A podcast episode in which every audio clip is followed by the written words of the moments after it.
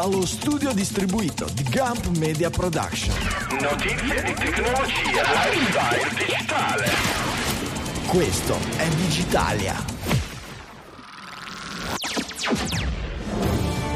Settimana del 4 settembre 2023, X vicino al break even o al fallimento, nessuno posta più sui social network e poi guerra tra OpenAI e detentori di, co- di copyright, ma anche privacy, Brian May, piccioni, questa è molto la scaletta per un'ora e mezza dedicata alla notizia, quella digitale, all'italiana. Dalle mi studio di Guria 1 di Saremo, qui è Franco Solerio. Dallo studio di Milano Isola Michele Di Maio. E dallo studio di Milano Città Studi, Francesco Facconi. Bim, boom, bam, si torna alle vacanze. Senti com'è tutto scoppiettante, perfetto. Facconi che entra in tempo, senza lag. Siamo riusciti a fargli cambiare la scheda audio. Bentornato, Francesco. È stata dura, eh. E benvenuto alla nuova scheda. Due, Grazie Franco, bentornato anche a te. sì, sì, no, ci sono, ci Come? sono, operativo. Com'è bello sentirti, bello, bello, bello sincronizzato. Ciao Michele, bentornato anche a te. Ciao Franco. Tutto bene, tutti Oh. tornati saggi, sì, interi tutto dalle bene. vacanze. Dalle vacanze tutto bene, praticamente oggi il primo giorno di scuola. Sembra, mi sento come le prime volte che sono tornato a volare dopo il covid Mm. che sì ci- mi ricordo che ci sono degli step da fare che tu fai la presentazione su digitale che poi devo mettere a registrare che poi eh. però come sono ancora un po' insicuro sull'ordine Non sai se devi tirare fuori il portatile dalla valigia, Esatto. puoi tenerti le scarpe, le solite cose. no? Esatto, adesso il passaporto oppure la carta d'imbarco. È così, ecco, le vacanze fanno, le vacanze fanno questo effetto. Non so le vostre, ma le mie vacanze, oltre a tutte le cose che portano le vacanze particolarmente divertenti, sono state particolarmente allietate nei momenti di pausa e di relax. Eh, qui bisogna lodare, come si dice, elevare un peana a San Michele da, da Retrolandia per averci, per averci presentato quello che io non non faccio fatica a definire il gingillo del, del mese, dell'anno, del, del se- le gingilles du Della siècle. stagione, le, le gingilles du siècle, il, il- il- il nostro mio mio. Quanti, quanti- Francesco, hai fatto il conto di quanti mio mini abbiamo fatto vendere? Ah, No, ce l'ho anch'io. L'ho Esatto, fatto- fatto 4 anch'io su il 3, crop quindi oggi. siamo... Eh, perfetto. Sì, credo adesso non, non immagino non tutti mi hanno scritto, ma secondo me almeno una decina ne ho fatti, ne ho fatti vendere. Signor Yo o Mi, non so qual è il nome e il cognome. Yomi. S- Lo sappi, lo sappi. Esatto. sì. Qui siamo degli influencer oramai, eh? Siamo a Mamma mia, livello veramente influencer. basta parlare di una cosa Ma e subito sono- dopo è esaurito da tutti i mercati. No, questo, questo prodottino qua eh, davvero mi ha estasiato perché retro game retro gaming tanto, mame, i vari emulatori, emulatori scam, eccetera, ma sempre in una maniera che sì, con un occhio al gioco e un occhio alla macchina, anche il fatto che spesso lo fai girare in una finestra all'interno del tuo sistema operativo, per cui no, sei lì che giochi, però c'hai il... invece avere tutto in una macchinetta così integrata che quando il gioco gira poi è come se quella macchinetta fosse nata con quel gioco, no? È come e È come il Game Boy, cioè veramente Eh, è l'esperienza d'uso, accendi i giochi, spegni, riaccendi non coi giochi giochi- però non con i giochi del Game Boy, con i giochi quelli veri. Io non so voi a che cosa avete giocato, ma eh, per, per- Posso farti elenchi. Dai, gi- allora, giro, di ta- giro di tavolo, il gioco a cui avete allora giocato di più parto io. Beh, in realtà elenco giochi nella mia famiglia perché c'è stato un po', un po' tutto di Mario e un po' tutto dei Ah. Pokémon. Io ho cercato di sotto ritirare che fuori un emulazione Mario e Pokémon? Esatto, quindi Game Boy in questo Game caso, Boy, chiaramente ok. Advance. Eh, Final Fantasy 8, che non volevo Giusto. vedere come si comportasse, e devo essere PlayStation sicuro di 1, PlayStation. si PS1, parla. PS1, ok. Eh, e poi ho ritirato fuori un giochetto per l'Intellivision che si chiama Burger Time, che è mitico. fenomenale. Eh sì, perché cioè, era, quello, era quello con cui in tv facevano la pubblicità dell'Intellivision quando ero bambino. che dovevi far Per cui- cadere i pezzi dell'hamburger senza essere mangiato né dai cetrioli né dai wuster Che è un perché po'- un potevi po'- peparli per È un po' un clone di Donkey belli. Kong, se me lo ricordo bene, no? È un platform classico Decisamente, alla sì. Donkey Kong. Sì, sì. Roba, roba seria, roba Quindi un seria. po' di vero retro, un po' di un Ah, po' io- meno retro, però si comporta bene. in Beh, eh, Franz, adesso non voglio fare i conti, ma Play- la prima PlayStation eh, credo che possa essere ampiamente già considerata Vabbè, retro se gaming. guardi Burger Time vedi che comunque c'è un'altrettanata Ok, differenza. scala di grigi, però Io, io Esatto. per, per lo più ho fatto girare roba arcade, roba, robe delle sale giochi dei tempi. Mm. Prima di tutto il miglior gioco di sempre dell'universo, che è Outran. Outran. Outran, Outran, Eh è Outran, non c'è niente da fare. per me, eh, e sono quasi arrivato alla fine. eh, Sono quasi arrivato alla fine. E- Ma lo hai mai finito? eh, sì, una volta l'ho finito ai, ai miei tempi. Ai miei tempi. Mm. Tra l'altro, eravamo su a, a Torbole, sul lago di Garda. Nei i primi giorni di vacanza, lì vicino ad Arco c'era Arco Vintage, che è la fiera. Eh, 60, 70, 80, 90 per cui c'è di tutto vintage dai vestiti all'oggettistica eccetera. E c'erano i tizi quelli lì che sono del nord-est anche quelli non so se sono di Mestre o dove che fanno tutti restauri di cabinet delle sale giochi e hanno allestito una sala giochi temporanea con dal Pac-Man a cose- e c'era ovviamente Outran e ho fatto il record ovviamente Così, prima, buona la prima, Bu- senza bu- esserti eh, certo, preparato prima. for- Come te lo ricordavi? No, mi sono preparato col, ma oramai le piste di Outran, almeno del percorso, quello tutto sulla sinistra, quelli ce l'ho stampate nel cervello da vent'anni, credo che di lì non si possano, anzi oramai sono 35 forse anni di lì non si possono. Cosa. E poi Street Fighter 2, non, non- non c'è niente da fare, che è un altro classicone, e quello l'ho finito. Sono arrivato alla, per la prima volta nella mia vita, sono arrivato alla fine di Street Fighter 2 Champions Edition, quello con, con anche tutti i- i i personaggi nemici in giro per il mondo che inizialmente non erano giocabili. Eh, no, io eh, ho un gioco che piace tantissimo a Franco, eh, Zelda Link's Awakening. ok.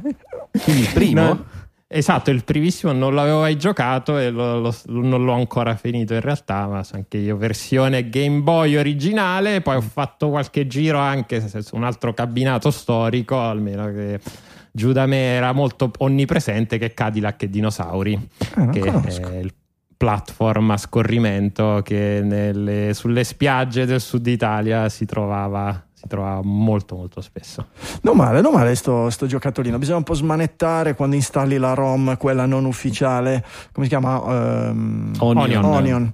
Quando installi Onion bisogna poi andare a spostare un po' di ROM qua e là perché non devono del- il firmware alternativo non le legge nello stesso posto in cui le legge quello originale, eccetera, però fai girare molta più roba in Esatto. anche molto Senti, No, ma tu hai trovato, scusami Franco, un modo per far girare quei vari software di scraping delle immagini? Perché queste sono cose che mi mandano No. i pazzi, non riuscire ad avere tutte le copertine. È vero, anche quello mi Sono solo per fastidio, però. Windows e noi Mecchisti M1 ci siamo persi. Ah, ci sono? cosa. Ah, non so, non, non Eh, ma in realtà Windows. Onion lo fa, eh. Eh, Adesso non mi ricordo come si arriva al menu, però se la mio la colleghi al wifi eh, c'è una funzione nascosta dentro un menu che ti fa lo Allora, scraping. ah, Aggiorna penso. il tuo gingillo e ci dici come Devo fare perché è cercare, fondamentale. cercare. perché Dovrai cercare. assolutamente, eh, certamente, dovrai assolutamente aggiornarci.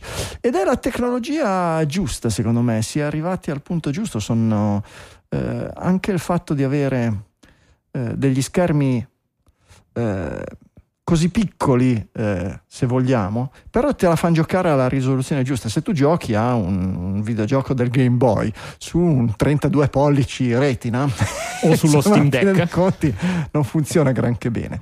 Se o su invece quest'altra padella dello Steam è quello, Deck. quello dello Steam Deck, Eh, eh, ma la stessa cosa. Invece su sti affarini qui, da, da- da cosa sono? 4 pollici. E, e- e- e- È un cellulare col giusto, eh, la- la gius- il giusto aspect ratio. E senza eh, certo, notifiche. E coi contro- senza notifiche. E se- e coi controlli. No, coi controlli, è vero sì. cioè, un è altro pro- cioè un'altra co- una cosa completamente diversa. Esatto, Cioè, è Esatto, è, è tipo un cocomero ma che non è frutta e invece ci fanno girare i videogiochi. È una bella analogia. Michele, grazie. Esattamente, più o meno è quella cosa lì. Va bene. Vedo che, visto che l'argomento è piaciuto, ehm, sperimenteremo ancora. Michele è la nostra testa di ponte in questo mondo, l'abbiamo detto San Michele Certo. da Retrolandia. Ehm, ho letto di questo Aineo 2S, che è una specie di è una roba tipo lo Steam Deck, ma che fa girare Windows. E che dovrebbe essere il- non plus ultra in quel, in quel formato lì. C'era anche una, Sì, un è Asus un sul- formato ultimamente. È un formato che si sta espandendo tantissimo. Anche comunque lo Logitech ne ha Steam fatto Deck. uno, se non mi Sì. Logitech, però quello di Logitech, se non sbaglio, è solo streaming. Mhm. Quindi hai la possibilità di avere Xbox, adesso Ah, non ok. mi ricordo come si chiama il Xbox Cloud. Xbox, Xbox Cloud, quello di PlayStation, tipo quello della di PS5 Steam. tipo quello della PS5 che esce adesso Esatto, esatto, esatto, ma infatti anche quello probabilmente entra su quel, in quel fino- filone, filone lì. Ce ne sono, stanno uscendo altri eh, anche invece con la capacità computazionale locale come lo Steam Deck, quindi dal punto di vista del, del gaming, dal, del gaming moderno ci sono, stanno uscendo molte alternative, c'è molto interesse. Dal punto di vista del retro gaming, i cinesi stanno facendo, e adesso noi parliamo del Miu, ma in realtà c'è un mondo. Eh. Eh, il Miu un, eh, diciamo, le aziende che oggi si contendono questo settore sono la Miu e, il, e l'Ambernic. Lambernic, yes. Ambernic. Sono le due principali che hanno dei prodotti molto simili. Io ho scelto la Miu perché aveva il wifi, e la, noi abbiamo, la e versione noi ti abbiamo seguito e noi ti abbiamo seguito Eh. Lambernic è Esatto, quello il con nostro il, l'HDMI. Esatto, all'uscita Quindi HDMI quello ma non è perfetto per i wifi. streamer. E noi invece Esatto. che stiamo su Noi Twitch facciamo il video, vedi come e siamo non funziona caduti. neanche. e poi c'è la versione, ci sono le versioni, noi parliamo di- della- dell'entry level che appunto emula fino alla prima PlayStation, ma poi ci sono i cugini maggiori di entrambi che arrivano anche al GameCube e PlayStation 2 Ah, e credo PSP. Spendendo non più 50-60 euro o 80 come Franco, ma eh, spendendo 120, 130, 140 euro si può fare. Ma nello stesso form factor? salto. Sì, sì, sì, stesso form factor, forse leggermente più grande anche perché hanno il, um, il joypad sotto. Eh, Quindi probabilmente hanno bisogno di qualche centimetro in più. Sarà più vicino al Game- alla grandezza del Game Boy classico. Ecco. Certo. Sì, che questi sono effettivamente nella foto sembravano tipo Game Boy, ma sono particolarmente più piccoli. E ho scoperto che il mio Mini 2 è ancora più piccolo. Esatto, perché il Plus in realtà è il- il- quello di cui parli tu era pratica- è praticamente introvabile. Ah. Eh, non so se per Ma problemi perché? supply chain. Perché esatto, avevano fatto la dimensione perfetta con uno monitor di custom, quindi personalizzato. Non riuscivano più a farselo ottenere, hanno rifatto la versione Plus con un monitor facile da trovare sul mercato e sostituire. Questa era Strano perché era un monitor da 3,5. motivazione. Monitor da 3,5 non dovrebbe essere una cosa, beh, forse non li fanno più perché i telefonini, non- non- nessuno più fa telefonini con monitor così, però. boh, vabbè. Va bene, e beh, insomma, eh, vi aggiorneremo nelle nostre, nelle nostre scorribande retrocomputeristiche. Ehm, abbiamo un problema grosso, averlo un problema grosso. Abbiamo una grossa, li- grossa lista di ascoltatori che ci vogliono bene e che durante le vacanze hanno continuato a mandarci il loro supporto come noi abbiamo continuato a mandargli audio grazie agli speciali che il nostro Francesco ha organizzato, uno col sottoscritto con i gingilli e l'altro eh, con, eh, su, su, su chat GPT per dare la guerra agli scammer. Andate ad ascoltarli se non l'avete fatto perché sono molto piacevoli. E allora questa lunga lista di produttori esecutivi se ve la leggiamo nella classica segmento dei produttori esecutivi insomma facciamo mezza puntata. Allora ho pensato di fare un esperimento questa volta di fare i produttori esecutivi diffusi come usano gli alberghi Mm. diffusi nei borghi. Tra una puntata e l'altra una, sì, tra, tra una notizia e l'altra C'è un po' oggi, un po' tra dieci puntate.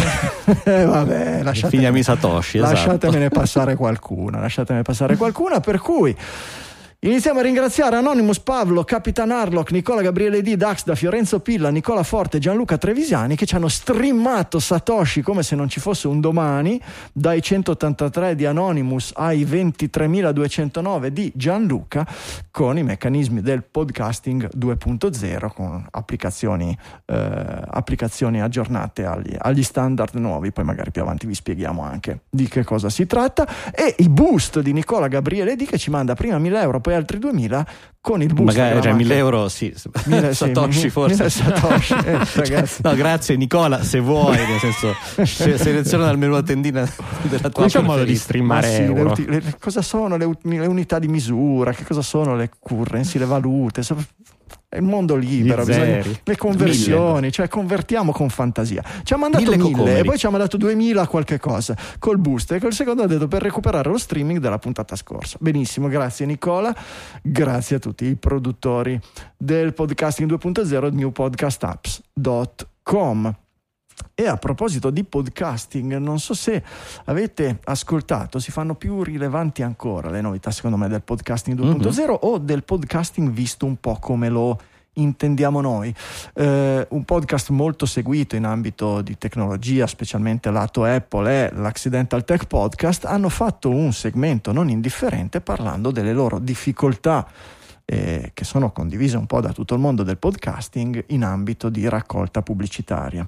Eh, sì, loro sono sempre stati eh, prettamente dedicati agli sponsor, hanno sempre avuto sponsorship interessante e eh, si stavano chiedendo se ne valeva la pena continuare in quella strada perché negli ultimi eh, settimane, stando alle loro indicazioni, era crollato comunque il costo al quale riuscivano a vendere le pubblicità. Anche negli ultimi mesi, ma non solo il costo, anche proprio la, la, la, la reperibilità. Tanti dei loro show sono andati online con gli slot vuoti. Eh, esatto. Un po' loro, che... giustamente, lo facciamo anche noi, sono un po' schizzinosi, cioè accettano solo di sponsorizzare roba in cui credono. Un po' il mercato, loro non hanno usato il termine, ma permettetelo a me, si è inscittificato. Eh, uh-huh. Si è mhm. inscittificato perché eh, che bello il podcasting si può sostenere con gli sponsor, eh, che bello gli sponsor arriveranno, che bello gli sponsor, bolla, bolla enorme, ehm, arrivano gli sponsor, arrivano le agenzie, arrivano i grossi gruppi, per fare guadagno ovviamente bisogna vendere tanti ad aggregati, per vendere gli ad aggregati bisogna fare delle piattaforme che facciano quello che oggi si chiama Dynamic Ad Insertion, che cosa vuol dire? Che io Coca-Cola non vado a parlare con Franco Solerio per mettere un annuncio e farlo ascoltare a 30.000 persone su digitali e poi vado a parlare con quelli di This Week in Tech per farlo ad ascoltare ad altri 50, 100.000 e poi da quest'altra e quest'altra. No, vado da un'agenzia e gli dico guarda io voglio un milione di passaggi nel prossimo mese eh, dedicato a ascoltatori di sesso maschile tra i 30 e i 40 anni che abbiano, che ne so, almeno comprato questo, la migliore questo, tipo di, questo tipo di income di questo tipo di, di, di, di reddito come annuale le pubblicità cioè, testuali giusto? O i banner cioè. come quello che succede sul web esattamente. Eh, e questo ha fatto nascere queste piattaforme per cui tu Spotify classico o il, il, il, la piattaforma di hosting a caso carichi il tuo podcast, eh, indichi un, un, segmento, due, tre punti dove mh, mm, ci possono inserire degli ads e ogni volta che un ascoltatore diverso scarica la tua puntata, la tecnologia, il, lo stack di, di tecnologico di, questo, di, questa piattaforma di hosting ci inserisce l'annuncio che vuole lei in base a quelli che ha da vendere, in base a quello che sa dei tuoi mm-hmm. ascoltatori, eccetera, eccetera. E intanto impara anche chi sei tu che eh, hai certamente. scaricato quella puntata eh, e la usa per rivenderti la pubblicità e il cerchio si chiude. Cosa e succede? questa cosa chiaramente mentre in eh, ATP il meccanismo è, so- è, lo stesso di Digitalia, quindi appunto pubblicità in, sponsor in cui credono, ma anche sponsor letti dalla loro voce, descritti con la loro esperienza ed è questa probabilmente una cosa che il podcasting iniziale faceva. E la, il loro ragionamento è quello che questo meccanismo non funziona più. No, non funziona perché agli ascoltatori non piace, non so se vi è mai esatto. capitato, quando tu abituato ad ascoltare il podcasting, eh, senti Digitalia che a un certo punto tra notizia e l'altra si interrompe, entra una voce che non c'entra niente, con una sigla che non c'entra niente, che ti parla del nuovo concessionario Toyota a 3 km da dove abiti tu. Uno ti senti spiato e invaso, come nel podcasting non era mai successo e come capita abitualmente oramai nel web. Due, ti interrompe con un messaggio di cui magari non te ne frega neanche niente, non è neanche in, in, in linea col tipo di, di, di, podcast che stai ascoltando, per cui che cosa succede? Che eh, il gradimento diminuisce e quando gradi- diminuisce il gradimento che cosa diminuisce? Diminuisce il CPM, allora, cioè quello che... Eh beh, è, è, ovvio che... Eh sì. no, se io se, se, Squarespace fa un'inserzione su Digitalia e becca un certo tipo di audience e converte che due ascoltatori al mese aprono un, un account, e beh, mm, Digitalia può chiedere una certa cifra a Squarespace per continuare a fare i podcast. Se Coca-Cola deve fare un miliardo di passaggi per vendere tre lattine, è ovvio che quel miliardo di passaggi non può pagarlo 2000 dollari, lo pagherà meno di tre lattine di Coca-Cola. E questo fa sì che i prezzi sono crollati, che la qualità dell'offerta è crollata, che la richiesta di podcast un po' di nicchia con sponsor di nicchia è si è assottigliata molto. Eh, molti podcast, ATP in questo momento sta, si sta chiedendo, ha già eh, costruito la sua piattaforma di, di membership, Membership. con contenuti dietro paywall e dice vabbè per ora abbiamo fatto delle puntate speciali che non c'entrano niente con la tecnologia dietro paywall abbiamo fatto la puntata dove parliamo dei film che ci piacciono di più la, par- la puntata dove parliamo dei nostri preferiti luoghi di vacanza che ne so la puntata dove parliamo del nostro Mac preferito di tutti i tempi.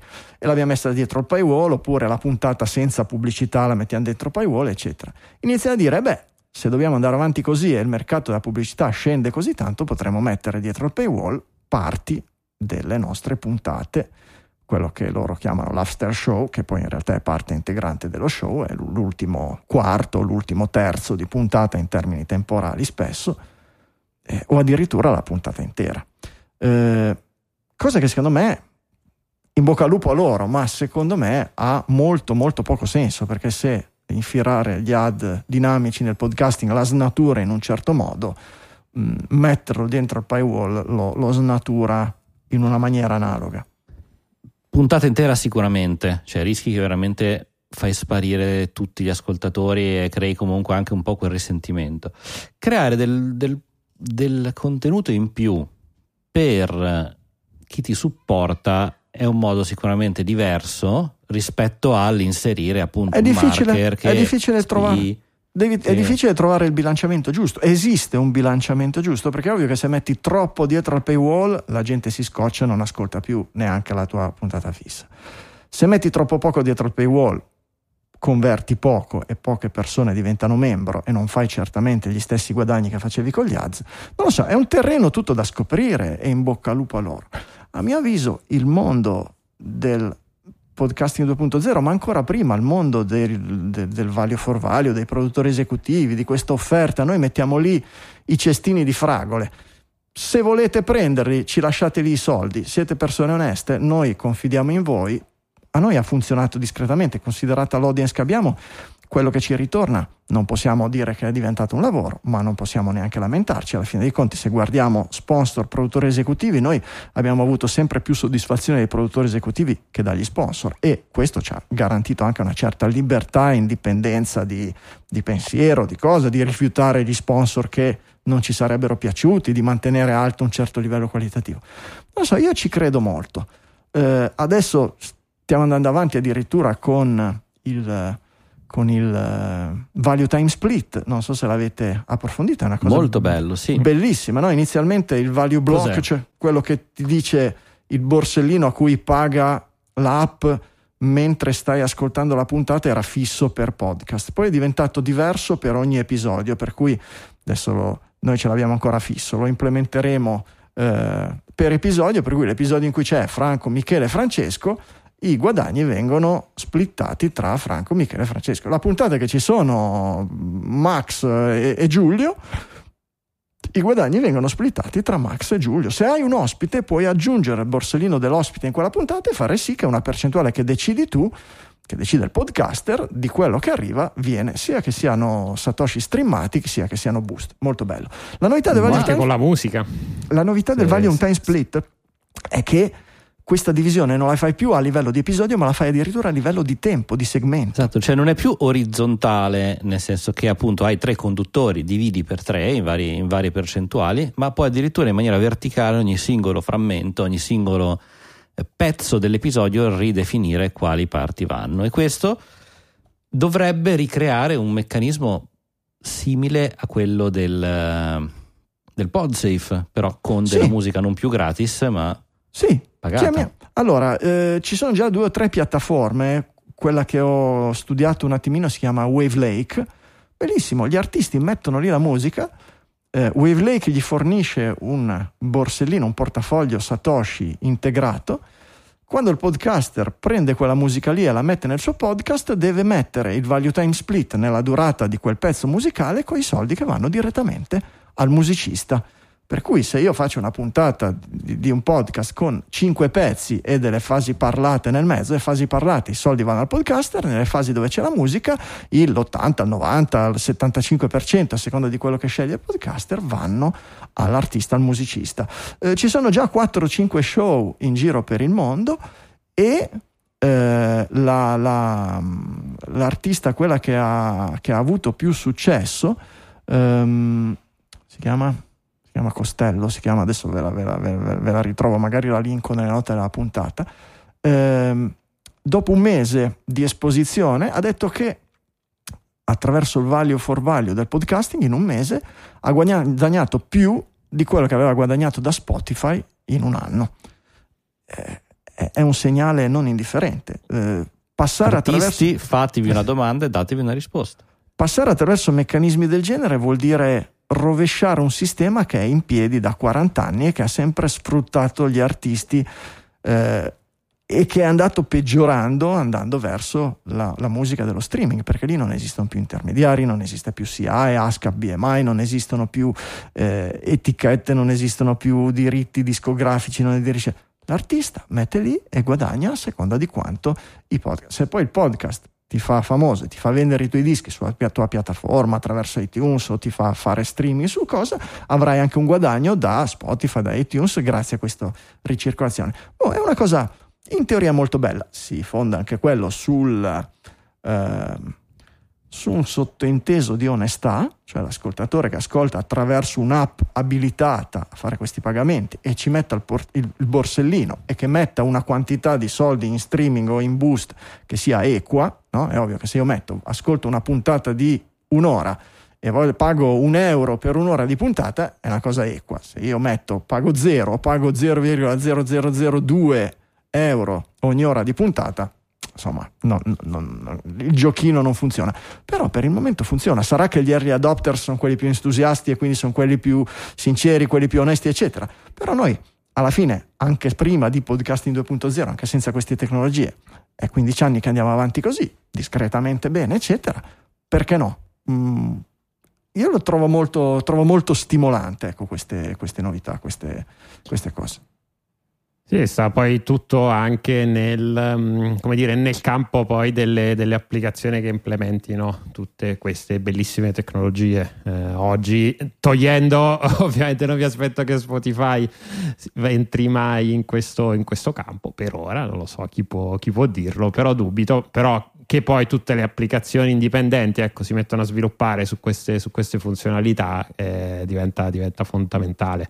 Oggi per Android ho visto che è migliorata un po' la situazione, fino a qualche mese fa c'era soltanto Fountain. Ma Fountain mi dicono che che non è- non è malaccio. Dicono che.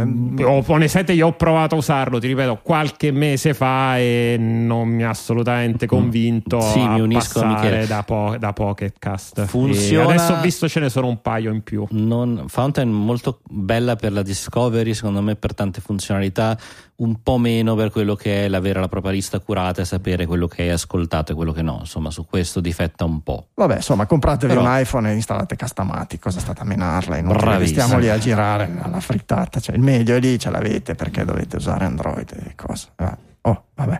Ehm, Vi parleremo del codice Mandia, ma prima vi parleremo di qualche novità in ambito Twitter, ma prima ancora ci mettiamo un po' di produttori dispersi con Davide Tinti, Manuel Zavatta e Nicola Gabriele di Perpetual Executive Producer che anche d'estate ogni settimana ci facevano man- arrivare puntualmente un euro Davide e Manuel e 2,01 euro Nicola Gabriele. E poi ringraziamo Vincenzo Ingenito, Saverio Gramagnola, Luca Cipollone 1 euro, Andrea Scarpellini 1 euro, Stefano Cutellè 1,10 euro, Carlo Thomas 1,11 euro, Andrea Guido 1,50 euro, Giuseppe Benedetti, Andrea Nicola Vasile, Alex Pagnotta e Giuseppe Benedetti con 2 euro di donazione singola, Matteo Masconale, Alessio Ferrara 2 euro, Edoardo Zini 3 euro, Massimo- Massimiliano Saggia, Marco Grechi e Michele Francesco Falzarano con 3 euro di donazioni singole. Grazie di cuore a tutti. Eh, ho parlato troppo, adesso bevo un po'. Andate avanti voi, parlate di Twitter, dite tutto, Bra- tutto quello che l'idratazione è volete. importante. Eh, Oh, Twitter è stato veramente quest'estate, quest'estate ci ha tirato fuori un sacco di perle carine, quindi meritano comunque un po' un aggiornamento. E direi che il riassunto lo si può dare con i primi due articoli che abbiamo nella nostra colonna. Il primo, leggo i titoli, poi li commentiamo. Allora, Aceo, Linda Iaccarino dice Twitter è vicina al break even che per i meno eh, econo- economisti vuol dire che praticamente riesce ad arrivare al pareggio fra le spese e i, i guadagni. Eh, poco- pochi giorni dopo Elon Musk dice Twitter, anzi X ormai potrebbe fallire e questo l'hanno detto in tanti e lo sto iniziando a pensare anch'io. bene, andiamo bene. Poi il break even in effetti se fallisce spende zero e guadagna zero, quindi hanno ragione tutti e due. Esatto. Ok. È un po' la- la- la- l'applicazione di servizio di, di Heisenberg, eh, che può, anzi, eh, no, il principio di indeterminazione sì, di Heisenberg, sì, sì. che L'applicazione può di Heisenberg, essere sia, sia in break even o in perdita a seconda del se guardi o non guardi dentro la scatola. Cioè, sì, non è proprio così, lo so, va bene, però avete capito. E tra l'altro volevo aprire poi e chiudere una parentesi per i giornalisti che quest'estate si sono applicati, ad- non so se continua così, però ci doveva essere tipo una guideline in molti dei giornali che ogni volta che si parlava di X, tra parentesi mettevano sempre il servizio precedentemente conosciuto come Twitter. E ha iniziato a rompere stato- un po' le balle. cut come The Artist Formerly Known as Esatto, Twitter. esatto, assolutamente, assolutamente sì. In effetti prossimo, prossimo nome deve essere semplicemente un simbolo, un, un emoji direttamente, così probabilmente sarebbe Ma potremmo chiamarlo Twitter o Twixer. Twix. Eh, potrebbe essere una bella idea. E poi vogliamo andare sempre sulle cose serie. No, beh, rimaniamo sempre su In Twitter. serio c'è veramente poco in quella colonna. Che cosa ha combinato? No, ma voi vi siete persi, fra l'altro, io l'ho detto a Franco, l'hai messo in misca, ma secondo me è stato uno scambio di tweet meraviglioso, nel quale a un certo punto eh, il buon Elon Musk ha condiviso un, eh, cioè ha messo un like eh, a una serie di ragazzine mh, disegnate in manga e ehm, come si dice e, e- e chiaramente i commenti visto che i like sono pubblici sono iniziato ah non è possibile che uno che ha 10 figli si comporti in questo modo eccetera e uno dopo un po' ha scritto vabbè scommettiamo che adesso i like diventano privati il giorno dopo chi ha Twitter blu può rendere i like privati ormai è proprio Hai qualcosa like. di, Ok, ecco, ve l'ho messo, l'ho messo in scaletta. così qualcosa di arriva. meraviglioso Fantastico. E no, poi altre tante piccole cose. Onestamente, poi io mi perdo tra le notizie, gli spoiler e, le- e- e quelle che poi sono effettivamente gli annunci ufficiali. eh, perché c'è, mh, so- secondo, secondo alcuni, ma in realtà questo poi si è trasformato in una, eh, in una vera e propria cambio di policy. C'è l'articolo di Bloomberg che iniz- X inizierà, inizia, iniziato a raccogliere dati biometrici eh, sulle- sugli iscritti a partire dalle, eh, dalle informazioni sul, sul lavoro, sulla- sull'istruzione dei singoli, dei singoli utenti. Anche qui probabilmente nel processo di inscittificazione c'è anche quello di andare a grattare via dati, eh, il più, più- più possibile dati per andare a creare dei target più specifici. Hanno messo anche nell'Eula che utilizzeranno tutti i, quelli- tutti i dati degli Esatto. utenti per fare il training delle intelligenze artificiali. Se tu poi hanno detto non solo quelli cose, pubblici Se tu metti insieme le due cose, cioè usare i dati degli utenti per il training di intelligenza artificiale e iniziare a usare i dati biometrici, il giorno che vi arriva un robottone davanti a cosa con la faccia della vostra fidanzata o moglie che si comporta, fate con la X sul petto, fatevi delle domande, chi vi ha clonato la moglie per fare l'automa, e- eccetera. Vabbè, e questi qui sognano i loro mondi distopici, ci auguriamo che non abbiano particolarmente successo, ma oggi di mondi distopici eh, li, sognano, li sognano in tanti, devo dire. Esatto, ce n'è abbondanza, eh, possiamo scegliere tra vari. Scegli la tua distopia preferita. È proprio- purtroppo è proprio così ultimamente. 3 euro di donazione ricorrente tutti i mesi. Diego Venturini, sono tanti. Matteo Faccia, Michele Olivieri, Cristian Fabiani, Antonio Turdo, Davide Fogliarini, Alex Ordiner, Signo- Simone Pignatti, Federico Bruno, Danilo Sia, Nicola Pedonese, Matteo Arrighi, Roberto Barison, Stefano Orso, Federico Travaini, Arnun Varder Gissen, Massimo Della Motta, Alessio Conforto, Alessandro Lazzarini, Davide Capra, Giuliano Arcinotti, Raffaele Viero, FotoGP di Marco Barabino, Renato Battistina. Andiamo avanti un poco alla volta e eh, così riusciamo a infilarli. Grazie di cuore per il vostro sostegno a Digitalia. Eh, se siete nuovi da queste parti, poi un po' più avanti vi raccontiamo come fare a diventare produttori esecutivi anche voi. Eh, bello, il Ecco. codice. Mm. Es- esatto, tutte cifre tonde, nessuna cifra strana, no? come il buon vecchio Marco Mandia ci ha abituato negli ultimi, negli ultimi mesi. Quanto, quanto è andato avanti alla fine? Un 3-4 mesi sicuramente, no? a mandarci eh, donazioni con dei numeri misteriosi che nessuno di noi capiva il perché. poi conoscendo Marco sappiamo che sono dei giochetti che si diverte a fare con noi, quindi il suo 3,29, 2,44, la settimana dopo 3,41, chissà cosa volevano dire. 25, Ebbene, 25 numeri, per cui sei mesi. Sei mesi. esatto. Ebbene, qualcuno, rullo di tamburi, è riuscito a risolvere il quesito. Non Con- l'avevamo già annunciato, scusa. No, l'aveva No? annunciato in uno speciale senza però... Eh, in uno speciale. Sì, senza però raccontare né la soluzione, abbiamo detto ce lo teniamo Ah. poi per la prima puntata di settembre, intanto qualcun altro magari si vuole cimentare, eh, quindi non riveliamo ancora che- che- qual è la soluzione, eh, eccetera, eccetera, dobbiamo ancora consegnare il premio, eccetera, È eccetera. arrivato per qualcun cui- altro intanto? Non è arrivato nessun altro, secondo me si sono persa la, la frizzantezza del premio, dei 100.000 satoshi che abbiamo promesso, ha perso quello, ha perso fascino e devo dire che pecunia non olet. Allora, raccontate un pochino voi il... Allora, intanto possiamo dire eh, che era importante il primo indizio, restiamo nei 600, ok? E questo è un qualcosa che ha fatto... eh, poi all'interno di alcune parole noi l'avevamo segnato, c'era mente al terzo invio, Robespierre puntata 665, dibattito, che erano un po' un qualcosa che doveva riuscire in teoria ad aiutarci. Che dici? Andiamo avanti a raccontarla tutta o Sì, vogliamo... beh, ma Sì, senza... sì. in maniera sintetica, sì, comunque. In maniera sintetica, fondamentalmente quel genio di Marco ha deciso che la prima, allora ogni volta c'era una unità e seguito da due numeri dopo la virgola, ok? Restiamo nei 600, voleva dire che erano tutte puntate nel 600 del 600, del numero dei 600, che utene- utilizzavano il numero dei decimali. Quindi la prima che era 1,16 era la puntata 616, la dopo 405 la puntata 605.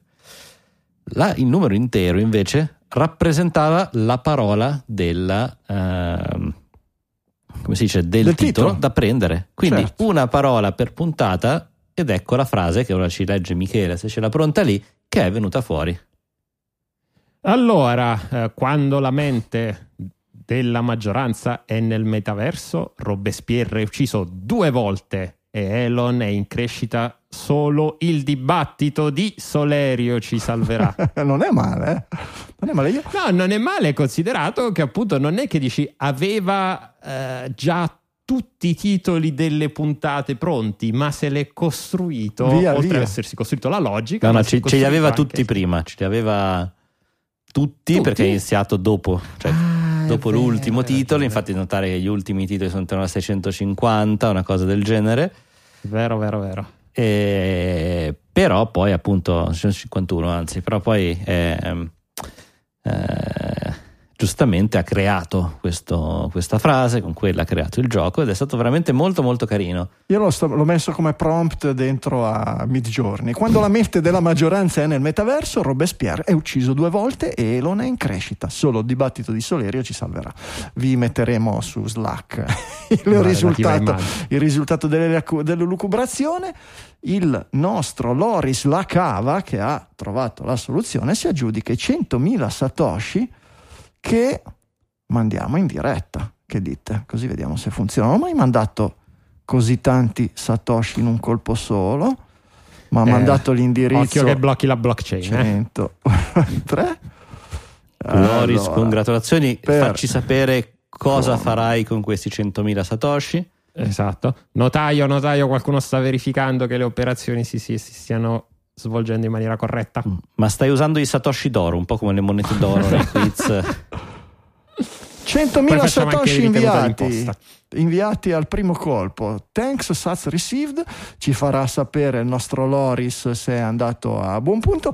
Tienili in quel portafoglio, installa Castamatic e utilizzali per ascoltare tutti i podcast che implementano podcasting 2.0 che vuoi. Fai funzionare anche tu il giochino, vedrai che c'è. Eh, bello, Busta Grand Ball è il podcast di Adam Kerry, quello il, il pioniere nell'ambito della musica e del value time split. Perché non provi a ascoltare un po' di musica e ci, e ci racconti com'è la musica? Sono i pionieri, non è che ci sia tutta sta scelta per ora, però mi dicono eh, che cresce al ritmo di eh, 30 album ogni settimana, 30 nuovi album alla settimana su Wave Lake, per cui mica male. Vabbè, io salto di palo in frasca. Grazie a Loris, grazie al nostro mitico Mandia, Marco Mandia.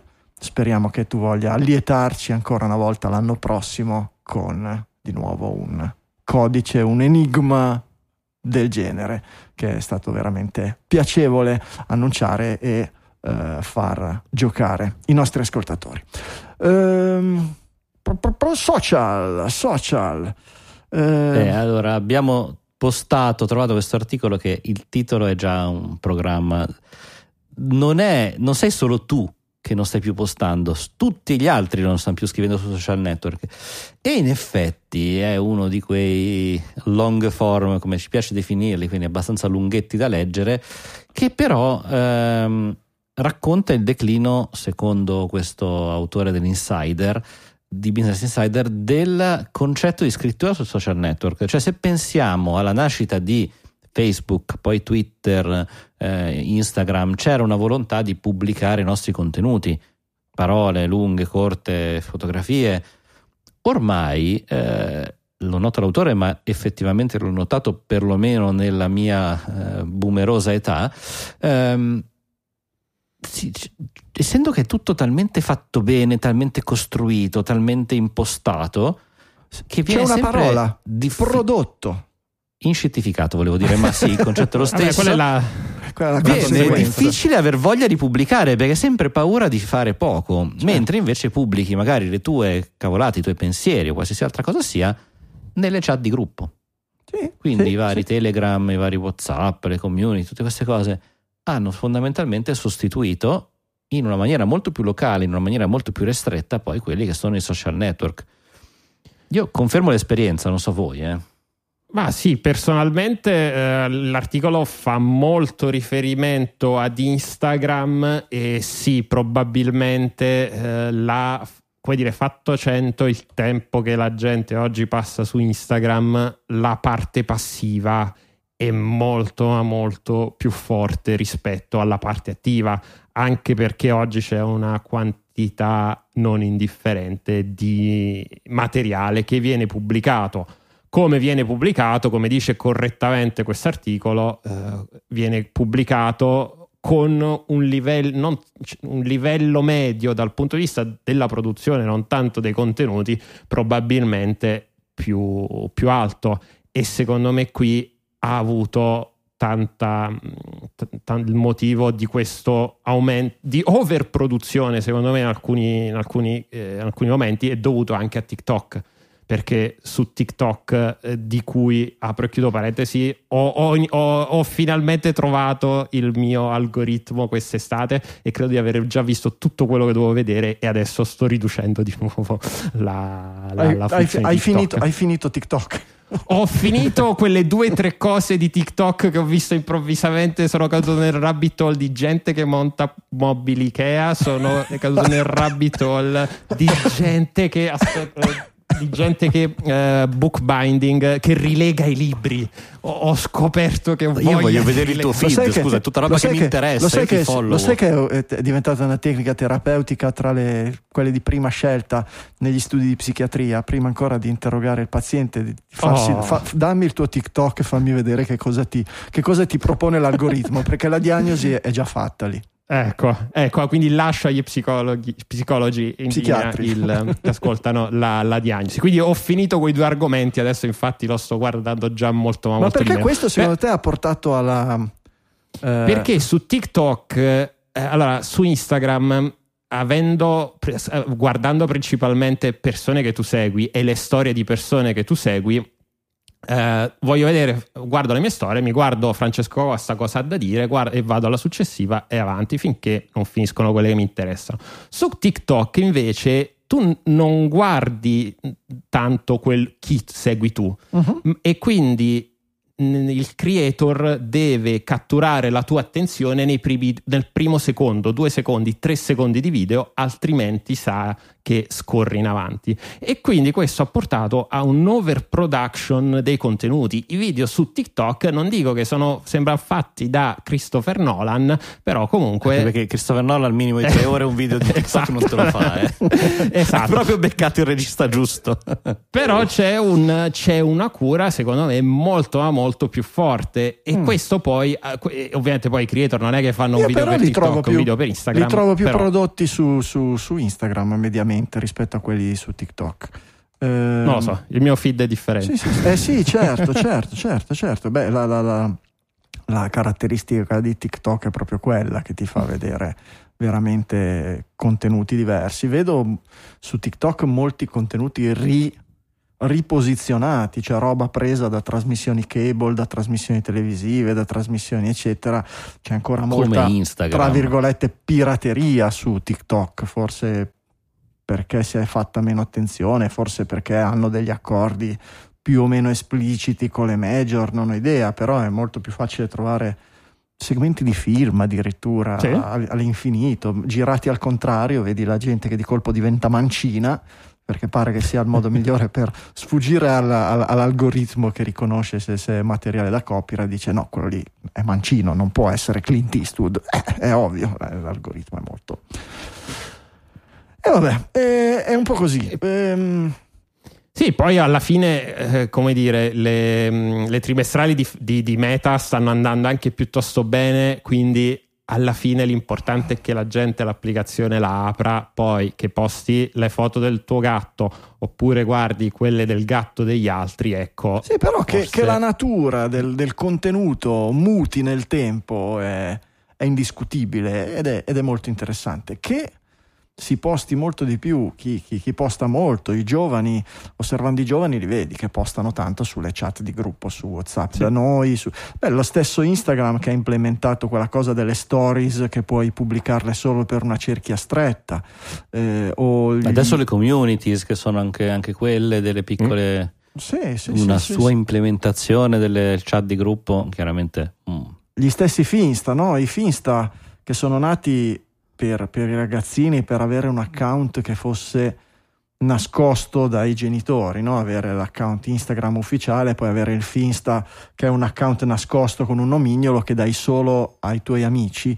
Eh, oggi non ha più quella funzione lì, ma ha la funzione di selezionare una cerchia ristretta a cui mostrare eh, i tuoi lati più vulnerabili o comunque, non so, eh, qualche tempo fa eh, eh, abbiamo teniamo sotto controllo ovviamente il telefono di Beatrice, quello che, che- che- che posta, che produce, eccetera. Eh, ha fatto un terzo account, il Finsta del Finsta, e eh, come sottotitolo ha scritto Qui mi sputtano. A noi sono venuti i capelli dritti, no? Perché dice Qui mi sputtano, che cosa fa? Che cosa mette qua sopra? Delle, delle foto di nudo, delle robe del genere, eccetera. No, no, no, no, no. È che semplicemente lì mette delle cose che sono talmente personali, ma non nel senso Intime. sessuale, nel senso di, di mettersi, eh, non so, mi diceva, qui metterò le mie foto da bambina, le mie foto da piccola, perché qui sopra, eh, questo è un account privato, nessuno che non gli do il permesso può accedere e hanno accesso solo la mia compagna di banco, l'amica del cuore, l'amica di qua, la, la- la cugina, la cosa eccetera. E quindi qui mi sputtano vuol dire qui metto delle cose che non posso mettere nell'account ufficiale o neanche nel Finsta, dove magari mi segue il bellone della terza C e cosa. Perché qui metto delle cose e quindi mi costruisco una cerchia più stretta e poi una cerchia ancora più stretta e poi una cerchia ancora più stretta. Per cui i social che erano nati come no, connect everybody, no, con- mettere in connessione tutte le persone del mondo, è diventato no, le persone non vogliono essere connesse in tutto il mondo. Oggi le abbiamo bombardate con le pubblicità di tutto il mondo e abbiamo cercato di connessere tutto il mondo, ma loro vogliono parlarsi in cerchi stretti. Beh, ma Che è la ricordo- naturalità dell'essere umano. Probabilmente. certo, certo. Ricordo Beh, quando si diceva c'è ah, io ho mille amici, io ho duemila Eh, è amici su Facebook e tu un- dicevi "No, ma un'ubriacatura." più di un tot, eh, non certo. funziona. È stata un'ubriacatura, è, è una stortura. Cos'erano e, e sette amici anche- stretti, una- qualche decina male. di amici un po' più larghi. Eh certo, eh certo, eh certo, anche Si perché le persone, numeri- gli esseri umani hanno la tendenza a farsi un po' i cacchi degli altri, no? E allora esporsi così tanto, specialmente su certi temi o in certe età, si è capito che non è proprio il massimo e allora si ritorna nella cerchia stretta, nel parlare tra pochi. Credo che chi scrive molto in maniera personale, non pubblica, non come personaggio pubblico, ma in, am- in ambito politico oggi, eh, soffra lo stesso tipo di, di- di fenomeni. Cioè, se scrivi per la tua parte politica in una gorà dove ci parlano due miliardi di persone, ognuno con la sua idea, ti massacrano subito. Da una parte dicono che sei fascista, dall'altra ti dicono che sei comunista, dall'altra... Se invece ti crei la tua cerchia un pochino più stretta, magari riesci a discutere di delle idee con delle persone che magari non la pensano come te, ma sono un po' più affini a te, ti conoscono magari anche nella vita privata, per cui calibrano quello che scrivi con quello che sanno di te, quello che sanno che fai nella vita, che lavoro fai, come ti comporti, come ti sei comportato da loro e ritorna a essere un pochino più umano il rapporto, perché il parlo a tutto l'universo non è un rapporto umano. Eh, è- è, una, è una lezione che ci hanno dato, ma che in realtà abbiamo sempre avuto sotto il naso. Chi è che parla con tutto l'universo? Chi è che parla con tutto il mondo? I, i mega VIP, le, le grandi rockstar, i mega personaggi pubblici. Mhm. E ci so- se, entrate in se entrate in una libreria, se entrate in una libreria eh, o andate in giro per internet a leggere biografie, storie, interviste, confessioni, da questo parlare a tutto il mondo sono sempre derivati da una parte grossi guadagni, ma dalla- dall'altra grossi guai a livello di, di- di- di personalità, a livello di eh, a livello proprio di psiche. L'essere umano non è fatto per parlare con milioni di persone allo stesso tempo. Andate a vedere le paranoie e l'utilizzo di droghe, eccetera, tra le persone che hanno vissuto lo star system. Ci sono, se, se- se togliete la- la- il fattore economico, trovate molta più infelicità che felicità in, quel- in quegli ambienti lì. E, e i social ci hanno dato lo stesso tipo di ubri- ubriacatura iniziale. Oggi siamo al ripensamento, siamo alla trasmutazione, al ritorno verso, delle, verso dei panorami più ristretti, più ben definiti, più adatti all'esperienza e, alla- e al cervello umano che si è sviluppato no? parlando con sempre le solite 10, 20, 30, 50 persone al massimo. Ho davanti a me un articolo dell'11 gennaio 2010 del The Guardian che parla di un certo CEO di 25 anni che era andato a una presentazione della, della sua, della sua azienda in cui dice le persone sono, eh, sono diventate molto mh, eh, comfortable a, eh, non solo a condividere più informazioni e di tipo differente ma anche più apertamente e eh, con più persone. Mi Queste sa che nel norme- 2010 lo chiamavamo ancora Zuckerberg perché non avevo ancora imparato il nome giusto. esatto, queste norme sociali eh, sono cose che sono, si sono evolute con il tempo. Adesso questo signore ovviamente era il buon Marchetto che eh, oggi ovviamente sta implementando nelle sue applicazioni eh, cose che appunto vanno nella direzione opposta a quella che lui diceva 13, 13 anni fa. Quindi eh, a, a rincorrere, perché se si può dire che magari 13 anni fa cercava di innovare, eh, di cambiare queste norme sociali con eh, appunto con il frictionless sharing di cui sempre quelli di Digitalia parlavano 13 anni fa, ehm, Oggi si trova invece appunto a rincorrere quest'onda che sta tornando, che sta tornando indietro, non solo a rincorrere, ma poi alla fine a copiare. Perché poi quello che oggi lui sta facendo con le community su Instagram è quello che stava succedendo su Telegram sulle community. E quindi ho detto: è che sono fesso che non me le faccio fare, Beh. non me le faccio anch'io. E quindi quando, quando vi dicono eh, questi sono gli innovatori, no, raga, questo qua ha avuto fortuna, ha sbagliato, ha avuto ha fatto tanti soldi, non lo, non lo- non- non lo si può negare, però ha anche sbagliato tante tante predizioni. Certo, però poi quando hai tanti tanti tanti soldi c'hai anche qualche eh, consigliere che paghi tanto tanto tanto e che è più sveglio di te che dice guarda la barca è solida ma se la barca affonda la barca più piccola che galleggia meglio di quella grossa di cosa si chiama Whatsapp e guarda caso oggi la gente non posta più su Facebook ma posta nei gruppi chiusi su Whatsapp e alla fine dei conti è sempre casa Zuckerberg per cui vedi che col culo parato eh, cade sempre in piedi il, il, il, il giovanotto. E vabbè. Ehm, due minuti, visto che ce n'abbiamo ancora uno che qualche ci, ci, ci, con qualche cosa ci aiuta, ringraziamo il nostro sponsor Squarespace, sistema integrato all-in-one dove individui, imprenditori e business possono trovare la soluzione ideale a qualsiasi necessità di pubblicare un sito internet che li aiuti a distinguersi e avere successo online. Squarespace è facile da usare, non ci sono plugin da installare, le varie funzionalità si aggiungono, trascinando dal pannello di controllo alle vostre pagine i vari elementi, immagini, gallerie, portfolio, player audio, si posiziona tutto con un clic del mouse. E per posizionare i contenuti c'è il Fluid Engine, il sistema di design e impaginazione di nuova generazione esclusivo di Squarespace. Comincia con un template di livello professionale e personalizza ogni dettaglio della tua pagina con il drag and drop nella maniera più semplice e intuitiva. E poi con Squarespace puoi vendere qualsiasi cosa, merci, merci, fisiche, digitali, servizi. Squarespace ti mette a disposizione strumenti per reali- la realizzazione di negozi online completi, tant'è che è utilizzato da centinaia di migliaia di negozi in tutto il mondo. Oltre ai soliti strumenti per la gestione del magazzino, per processare gli ordini, per inviare email ai clienti, tutto con la solita interfaccia intuitiva, Squarespace dispone anche di tutti i sistemi di pagamento che possono servire. Carta di credito, PayPal, Apple Pay, chi più ne ha più ne metta. E per i problemi c'è il supporto utente a disposizione 24 ore su 24, 7 giorni su 7. Ogni membro del team di supporto è un utente esperto della piattaforma Squarespace e vi risponde direttamente da un ufficio Squarespace. Che abbiate un problema tecnico complicato o una richiesta semplicissima, loro sono lì per aiutarvi. Potete provarlo gratis, non dovete mettere carta di credito, non dovete impegnarvi a pagare niente. Andate su squarespace.com slash digitalia e attivate un mese gratis. Se alla fine non vi piace, amici come prima, nessuna spesa, nessuna sorpresa. Se invece decidete che fa per voi, e prima o poi vi succede, state tranquilli, parola del doc, usate allora il codice coupon digitale che vi dà diritto al 10% di sconto sul costo del vostro primo acquisto, che sia del sito internet o che sia di un nome di dominio che è l'altra offerta di Squarespace. Per cui ricordatevi, Digitalia 10% di sconto, promo code per il costo del primo acquisto di un sito internet o di un dominio su Squarespace. Grazie a Squarespace per aver sponsorizzato anche questa puntata di Digitalia.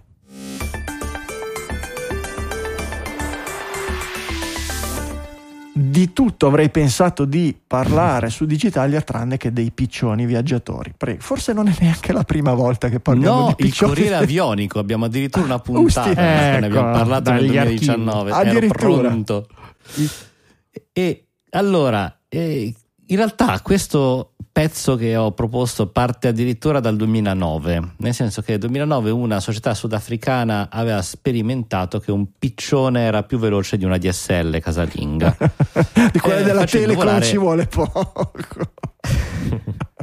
facendo volare il piccione con una chiavetta da 4 giga appesa alle, alle zampe dimostrando che era più veloce. Eh, Ora, nel 28 agosto 2023, un tale Jeff Geerling ha detto: E io ci voglio riprovare, ma lui ha fatto ancora di più. Fondamentalmente si è messo a fare vabbè, una misura di eh, quello che è il, la velocità con eh, una linea di casa che aveva lui, comunque di, di, buona qualità, moderna, decisamente più moderna di quella del 2009. Ehm, e poi ha progettato, costru- cioè progettato, in realtà scardinato da dei dischi eh, SSD di SanDisk tutta la plastica intorno per lasciare giusto la parte, il, la parte di silicio per attaccarla alla gamba di un piccione. Perché l'ha scardinato? Per renderli più leggeri, perché lui dice sì, il tempo è anche quello di caricare i dati sul disco e scaricarli una volta arrivati a destinazione. Con ciò poi ha fatto un'ulteriore follia, cioè si è messo una maschera di, di piccioni in testa, ha preso degli altri hard disk e si è preso un aereo per volare da una parte all'altra dell'Australia, dimostrando fondamentalmente che fino a una certa distanza eh, vince il piccione, o meglio riesce a portare più velocemente il piccione, eh, una certa distanza vince internet e un'altra mh, distanza vince il PyJeff, che è appunto lui vestito da piccione che quindi, porta in giro le cose. Quindi hai ideato il eh. protocollo di comunicazione IPOAC. IP, IP over, over Avian Carriers. Perfetto. Va bene, è matto come un cavallo questo, però... O come eh, un piccione. Un piccione. ci sta, è matto come un cervo, che è come quello che era furbo come un cervo di amici miei, è più o meno la stessa cosa. E però non fa una piega eh, su certe quantità di dati. È il motivo, vi ricordate Amazon che, che- che, mh, aveva sviluppato il servizio, quello che arrivava con il camion, il camion pieno di hard disk? Snowball, se non mi ricordo male, era qualcosa con lo snow, quello comunque era una palla di neve. Sì, eh, lì effettivamente Cioè, tu- era la se- dimostrazione che a volte il- lo spostamento fisico, in quel caso si parlava di spostare tera e tera o peta e peta, non, non ricordo di dati. E quindi Ama- Camioncione. Ama- Amazon carica il camion, arriva col camion davanti al tuo data center e il, il camion, oltre ad avere la presa della benzina o della ricarica, se è un camion della Tesla o roba del genere, c'ha un spinotto Ethernet con cui tu scarichi tutto quello che c'è sul camion. Beh, effettivamente ci sta se devi scar- scaricare Guardate, qualche ho detto petabyte. terabyte o petabyte, mi sono confuso. Exabyte, Exabyte. si spostano. Eh, La beh, famiglia di prodotti Snow, perché c'è Snow, Snowcam, Snowball e Snowmobile. siamo cui, a posto. insomma. Evviva i piccioni viaggiatori. Va bene. Eh, rimaniamo indietro. Raffaele Marco della Monica, 3 euro di donazione ricorrente tutti i mesi, come anche Cristol Sollami, Roberto Medeossi, Luca Obiali, Alessio Cerretini, Diego Arati, And- Alessandro Morgantini, Antonio Taurisano, Mario Giammona, Simone Podico, Michelangelo Rocchetti, Calogero Augusta, Denis Grosso, Umberto Marcelli, Giuseppe Brusadelli, Giorgio Puglisi, Fabio Brunelli, Andrea Malisani, Giacomo Cipriani, Alessandro Grossi, Fabrizio Reina, Esposito Antonio, Fabio Zappa, Signomone Magnaschi, Marco Traverso, Paola Bellini, Valerio Bendotti, Giuseppe Marino, Giulio Magnifico, Paola Danieli, Gianluca Nucci, Mattia Lanzoni, Luca Di Stefano, Nicola Bisceglia, Riccardo Peruzzini, Dani Manzini, Roberto Esposito, Paolo Boschetti, Diego Venturini, Michele Oliveri, Matteo Faccio, Davide Fogliarini, Antonio Turdo, Alex Ordiner, Cristian Fabiani, Danilo Sia, Federico Bruno, Simone Pignanti. Donazione singola a 3 euro. Pierpaolo Bubbio, ragazzi, sono veramente tanti. Abbiate pazienza, li disperdiamo. via. Non lo facciamo più la settimana. L'anno prossimo cerchiamo di fare gli speciali infilandoci i produttori esecutivi perché sennò si accumulano. Però è doveroso. Noi ci teniamo veramente tanto a ringraziarli uno per uno per nome perché, ve l'abbiamo già detto, gli sponsor qualche cosa ci danno, traballante, il mercato dello sponsor è in crisi, ma Digitalia si è sempre fondata fin dalla puntata numero zero sul supporto degli utenti. Value for value. Noi vi diamo qualcosa, se per voi è un valore, vi chiediamo con la mano sul cuore e l'altra sul portafoglio di restituire questo valore in modo che voi continuiate ad avere il valore perché noi continuiamo a lavorare e a produrre e che rimanga vivo anche per chi arriva dopo di voi. Se voi avete iniziato ad ascoltare Digitalia un mese, sei mesi, due anni, tre anni fa, l'avete ascoltato perché da 15 anni c'è qualcuno che più o meno si dà il cambio, si dà la staffetta per supportare Digitalia intanto che lo ascolta. I mezzi sono tanti, sono facili, PayPal, Satispay, Bitcoin, bonifico bancario, li trovate tutti su digitalia.fm sul nostro sito e eh, se utilizzate un'app con implementate le funzionalità del podcasting 2.0 lo fate in maniera assolutamente automatica. A me dà una soddisfazione enorme quando ascolto Easy Apple o quando ascolto una qualsiasi puntata dei podcast anglosassoni che già lo implementano. Eh, andare a vedere, c'ho il report che le ultime quattro puntate di quel podcast gli ho dato un euro, un euro e due, 0,9, quella puntata lì non mi piaceva, l'ho interrotta a metà, gli ho dato 50 centesimi, è bello, è anche giusto, no? è come il telepass, se passi, gio- quando viaggi in autostrada paghi, quando fai 100 km paghi per 100 km, quando paghi, fai 50 km paghi per 50 km, se quel mese non ascolti niente non paghi niente, perché no? E le app non sono ancora al massimo, tranne Castamatica che non plus ultra, però fa anche parte del pionerismo e se non siamo pionieri noi che viviamo nel podcasting, chi lo è? Andando avanti abbiamo eh, vabbè, del digital eh, DSA come si chiama che dovrebbe entrare in eh, ne parliamo magari nelle Essere prossime entrato l'altro Ma in realtà giorno. è già in vigore, esatto. è in vigore ma non è cambiato ancora niente per cui eh, È cambiato poco, ci sono state delle piccole cose tipo TikTok che ha iniziato a offrire il suo feed senza algoritmo. eh, che deve essere un'esperienza che vorrei provare prima o poi, eh, vedere cosa, cosa esce. Però sì, infatti uno delle gli articoli che stanno uscendo. Eh, Allora, oggi innanzitutto dove siamo col Digital Service Act, adesso ci sono le grosse piattaforme che adesso non mi ricordo quante sono quelle che hanno più di 40 milioni di utenti, qualcosa del genere, una lista finita di eh, piattaforme come Amazon, Google, Facebook. Le Fagam, eh, dai. eh, cioè, le, le Fagam, certo, come, certo, Grazie, cioè, ovviamente era Scom- ce l'avevo lì sulla punta della lingua, le Fagam. Va bene, ci sono queste Fagam che hanno tempo fino all'inizio Eh, del Fagam, 2024. Facebook, cioè, una volta si usava questo acronimo, no? Fe- Sì, ora capito, però sono perché- 40, non è che... Non, Sì, non- vabbè, dai. Eh, ma è tutte come- 40 è allora, prego, vada.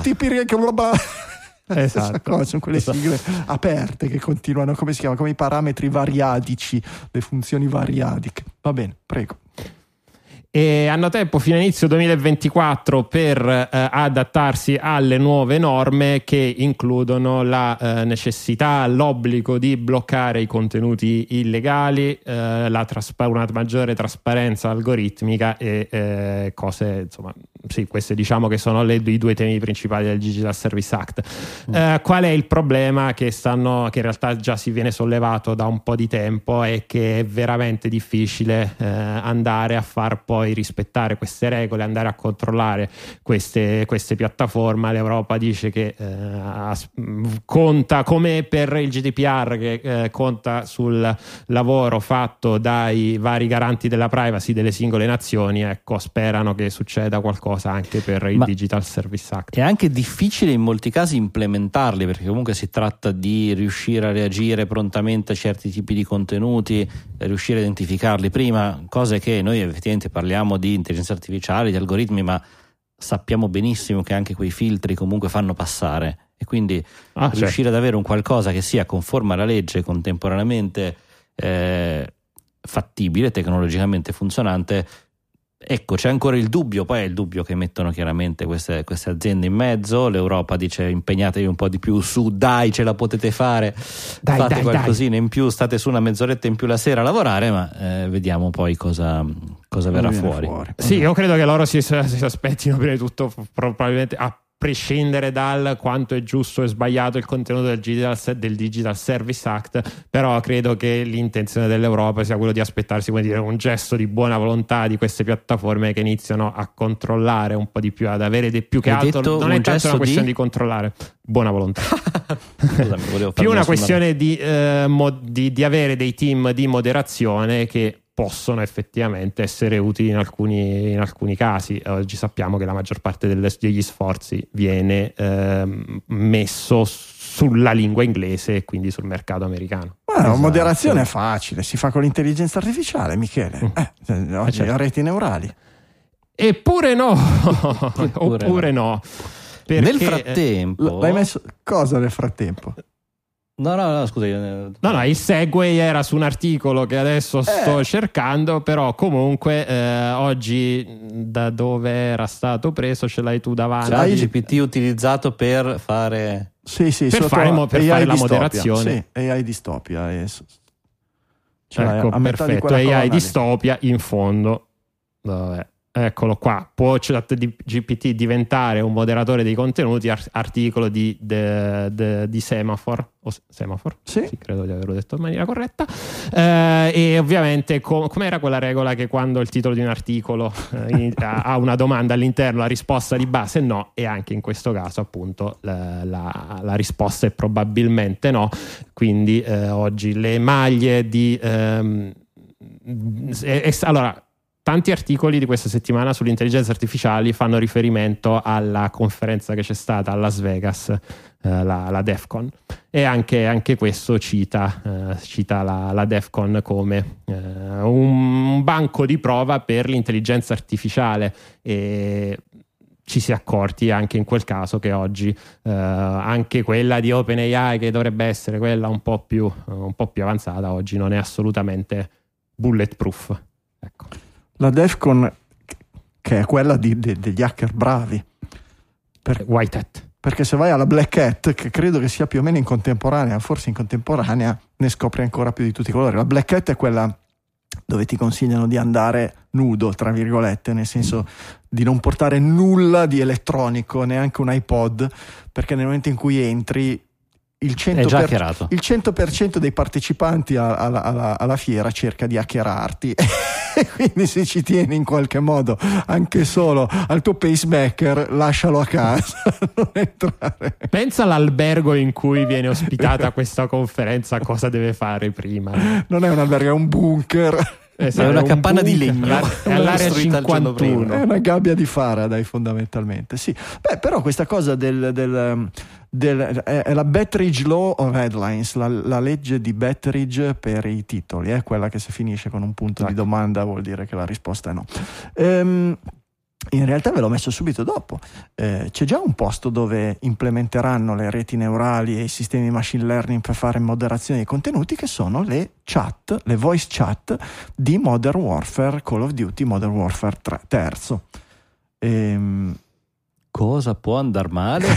che sono esattamente il Tra l'altro in il un posto. gioco di guerra nella Sì. quale quindi il tenore è ammazza quello lì, fallo Sì, fuori. ammazza Cioè, quel- come puoi? No, no, Francesco, ammazza Sì, no, quello ok, lì, lo siamo comunque in- in fascia protetta. Ammazza quel figlio di eccetera, Allora, eccetera. siamo in fascia protetta in qualsiasi ora sta andando in onda Digitalia, per cui nel senso Però può per essere quello- un- il posto perfetto per andare a pianificare l'assassinio di qualcuno. Perché tanto se tu descrivi come uccidere qualcuno nella chat di Modern Warfare, parti- passi tranquillamente le maglie della moderazione. Io credo che, che- che un- una chat eh, vocale di Modern Warfare eh, moderata e cosa sia la, la cosa peggiore che possa succedere a Modern Warfare. Mm, cre- credo che togli l'80% del divertimento, cioè amici, amiche anche, perché no? Che si vedono su internet per sfogarsi, sparacchiando l'un l'altro o contro degli sconosciuti eh, in un'arena, eccetera, vogliono dirsele di tutti i colori e insultarsi di santa ragione. Allora, dipende molto da che cosa ci si dice, infatti in realtà andando a vedere in dettaglio quello che vogliono implementare, ved- vedremo poi cosa verrà fuori, l'attenzione c'è scritto proprio non è al contenuto, alle parole tradotte in, eh, in testo, diciamo, ma proprio anche al tono. È Quindi proprio il tono, è di- proprio il tono. Tono e risposta, tono. sì, però se io ti tono, dico "Ah, che- cioè, e cioè- tu mi rispondi altrettanto è un conto, invece se si arriva sul- sull'offesa, sulla... eh, È come, è come- è come- è come- è come moderare, è come mettere la censura allo stadio. Chi ci va allo stadio se non puoi dire pezzi di merda, figli di pu... Cioè, non, non, non- Eh, non in tutto il to- mondo è così, però, il lo 90 stadio. Ma no, ma te lascia, lascia perdere. Cioè, ci, ci sono. Bravi, Ci sono- su, andate avanti. Forza, Viva lo sport. Esatto, f- esatto, Però non, tutti gli sport sono. Non sono tutti così, gli sport sono così, ma ci sono degli sport, ci sono degli ambienti che sono così. Se non vuoi la chat con gli insulti e le bestemmie, gioca a Tetris e non rompere le balle. Cioè, come ci Tu sono non hai visto partite di Tetris che ho visto io. Eh, Comunque, posso immaginare. Ci si sono può le- anche andare le- allo stadio invece essere tipo ci Wimbledon. sono le, le crash room, no? ci sono quei servizi, quelle stanze dove tu paghi, ti danno un quarto d'ora, te l'arredano, ci mettono di tutto, i vasi, i finti vasi Ming, i piatti, le cose, i vetri, i mobili, eccetera, ti E danno una mazza da baseball, Warfare. tu entri, sfasci tutto, urli come un pazzo, esci, hai pagato, entra il tipo con, con lo- col- con la scopetta, la ramazza e, e la paletta, pulisce, riallestisce tutto e fa entrare un altro. È come fare la guerra e dire no, Appunto, siamo contro la violenza, appunto. dobbiamo chiudere queste cose. No, è un posto fatto apposta per quello, perché l'essere umano si sfoga. No, Franco, non è fatto ma apposta sì, per quello. ma sì, ma devi sempre fare Aspetta, la range room, Warfare o lo, lo stadio? Perché sono tre cose in teoria sapere, diverse. no, lo stadio no, lasciamo perdere gli stadi che effettivamente c'è, c'è- c'è- Esatto, sarebbe effettiva- meglio di no. effettivamente no, perché certi Quindi comportamenti Activision, sono. per favore, porta anche nella Serie A lo stesso algoritmo. Ecco. Secondo me Fai, fa- fai le stanze moderate fai le stanze non moderate e vediamo cosa succede. Vuoi giocare nella stanza moderata, giochi nella stanza moderata, vuoi assaggiare nella stanza non moderata, ti puoi beccare l'insulto che ti dice Franco Solerio, vecchio frocio di merda. E a me piace essere risultato così, se posso rispondere altrettanto mentre ho un Uzi in mano e sparo a tutto quello che si muove. È bello nella vita sparare a tutto quello che si muove? No, è finzione. Siamo in un ambito di finzione, mi piace anche fingere e, e insultare o urlare o cose, eccetera. È ovvio, poi quanti le- tag explicit possiamo aggiungere alla singola puntata? Perché secondo me oggi al 3 o 4 ci vogliono. Nel senso, Vabbè, ogni tanto l'essere umano ha diritto di, Ma di sì. sfogarsi. Cos'era? Wow Bugger l'eterno prolungato, no? quell'uomo che era condannato a vivere per sempre in seguito a un incidente con una macchina del tempo e un elastico e quindi aveva come hobby, avendo sperimentato qualsiasi cosa nel mondo, gli era rimasto come hobby un sogno, quello di insultare ogni singolo essere vivente nell'universo. E cosa ci vuoi fare? Un uomo ha anche diritto alle sue soddisfazioni, diceva. Eh, così è parte della guida, gala- guida galattica, ovviamente, lettura fondamentale per il digitaliano. Ah, dove siamo arrivati? Alessandro Alessio 3,21 euro, Davide Bellia, Elisa Emaldi, Marco Crosa e Maurizio Verrone invece 4 euro due volte, 8 euro, Marcello Piliego 8 euro, Massimo Casamento 5 euro, Angelo M 5 euro, 5 euro tutti i mesi ci arrivano da Adriano Guarino, Cristiana Marca, Michele Coiro, Matteo Carpentieri, Paolo Lucciola, Pasquale Maffei, Andrea Magnoli, Giovanni Priolo, Letizia Calcinà, Emanuele Libori, Michele Olivieri, Edoardo Volpi, Kellerman, Andrea Dellise, Enrico De Anna, Massimo Pollastre, Alessandro Lago, Antonio Manna, Roberto Basile, Antonio Gargiulo, Paolo Massignan, Dardi Massimiliano, Douglas Whiting, Mirto Tondini, Roberto Tarzia, Stefano Augusto Innocenti, Matteo Molinari, Michele Coiro, Cristian Amarca di nuovo che ci ha mandato un'altra donazione, ne mancano più pochi, dai ce li teniamo un po' per la coda. E andiamo avanti. Di tutta questa montagna di roba in ambito intelligenza artificiale c'è qualche cos'altro, queste che se le danno di santa ragione tra detentori di copyright e OpenAI che dice no, il nostro lavoro lavoro un lavoro deri- derivativo, ma non ci mancherebbe neanche, assolutamente, non possiamo. C'è qualche cosa interessante che volete...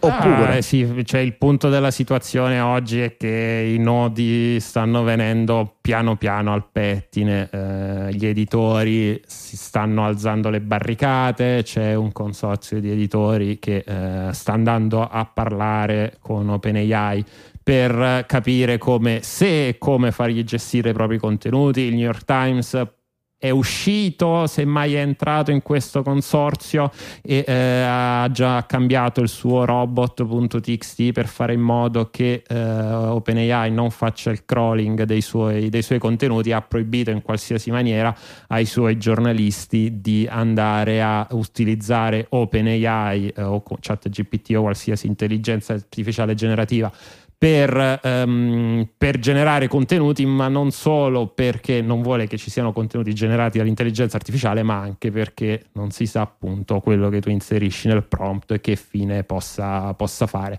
Diciamo che siamo probabilmente in un momento di quiete prima della tempesta, c'è chi dice che se va male ad OpenAI potrebbe dover addirittura resettare tutto il suo modello, eh, tutto il suo modello eh, che c'è dietro, l'LLM. Io mi immagino che quantomeno se ne stiano preparando uno di backup con una versione light con un po' di meno contenuti problematici. un po' di meno. Girano i prompt direttamente a Siri per ottenere le risposte.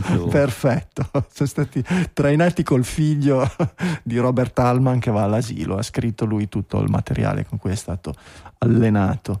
Vabbè, ci manca. A me piacciono queste tecnologie quando vanno, quando vanno in botta, no? tipo il, il, Snapchat che ha fatto questo, questo chatbot, anche lui eh, Mamma bellissimo. Con, era programmato non so per cosa, ma non per postare delle storie e ha iniziato di sua spontanea volontà a postare delle storie. Tu hai qualche dettaglio in più, Francesco?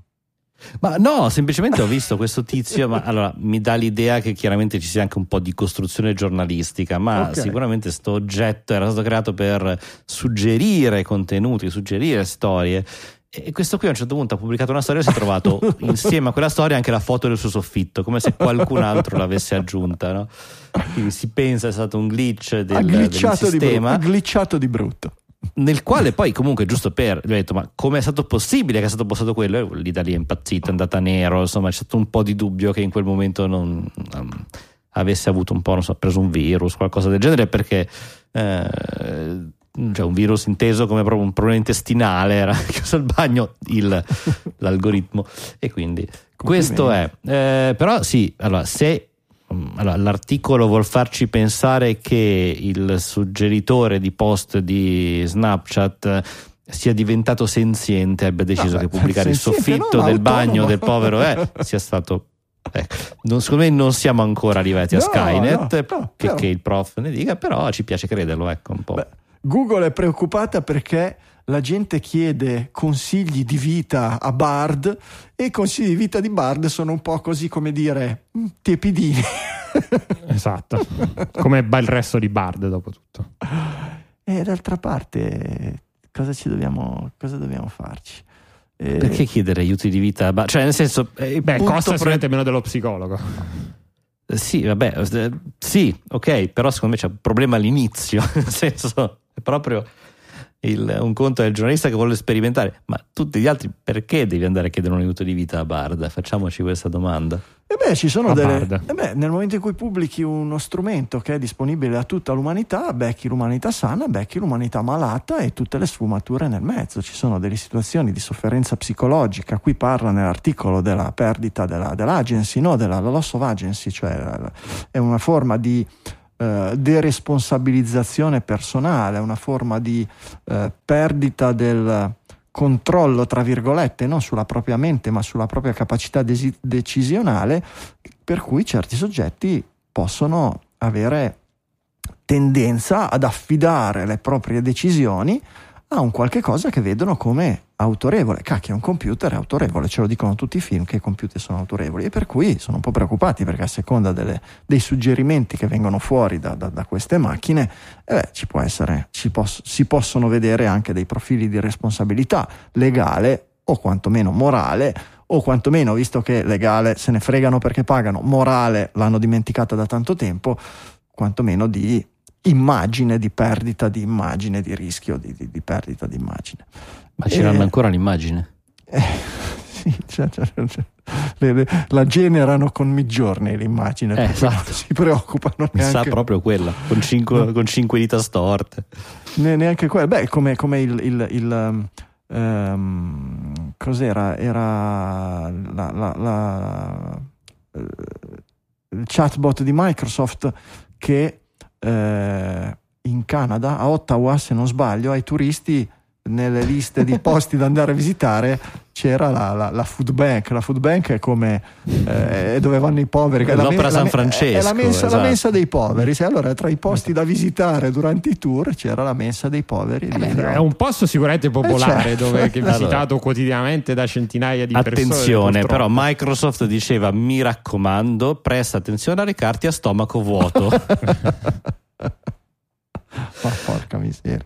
Vabbè, eh, Forse. è- è Vabbè, almeno non, è- non ha dato consigli nazisti come ai cari vecchi tempi dei chatbot. Cioè, Microsoft sta migliorando. Erano tempi più senso, dai. divertenti quelli, come la, la chat vocale di, di Modern Warfare. Cioè, sti bot, lasciali sfogare. No, noi umani ci siamo sfogati nel XX secolo all'infinito. Adesso lascia un po' sfogare le macchine. Cosa, cosa devono fare? Visto quello che è successo agli umani, Esatto. non concordo, non sottoscrivo, andata care macchine, quello che dice Franco, però fate come volete. Tanto. E sono piccole provocazioni. Ormai cosa- postate su Snapchat. Cosa quindi- volete che sia? Sono piccole provocazioni. E intanto gli unici che stanno facendo un fracco di soldi, in realtà sono tanti che stanno facendo un fracco di soldi, tranne che i loro investitori. Loro non stanno guadagnando niente, ma tanto guadagneranno più avanti, non vi preoccupate. Eh, sono è il governo di Anguilla che sta guadagnando un casino dalla, dalla bolla dell'intelligenza artificiale perché Anguilla, quando ha deciso di. Anguilla Island, quindi l'isola, Ah. L'isola di Anguilla, è certo, ha deciso di, eh. di registrare il suo dominio di primo livello, punto AI, una quindicina d'anni fa.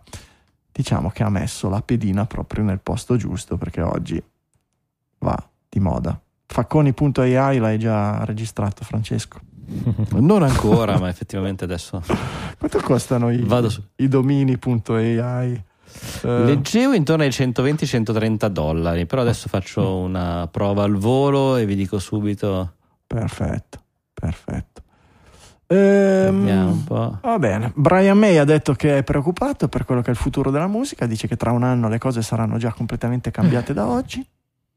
Brian May, eh, i, i primi, i primi album dei Queen avevano sulla, nella copertina la scritta eh, tipo in questo album non sono utilizzati i sintetizzatori. sì, va Poi sono arrivati gli anni 80 e i Queen diciamo che e anche i sintetizzatori li hanno utilizzati. Li hanno maniera sdoganati. Molto, li, hanno ampiamente, li hanno ampiamente sdoganati. Ma negli anni 80 c'era scritto in questi dischi non c'è, non c'è l'intelligenza artificiale. L'intelligenza artificiale, esatto. Ok. Quindi, non lo so, io faccio lo stesso ragionamento che credo di aver fatto già qualche mese fa sul tema.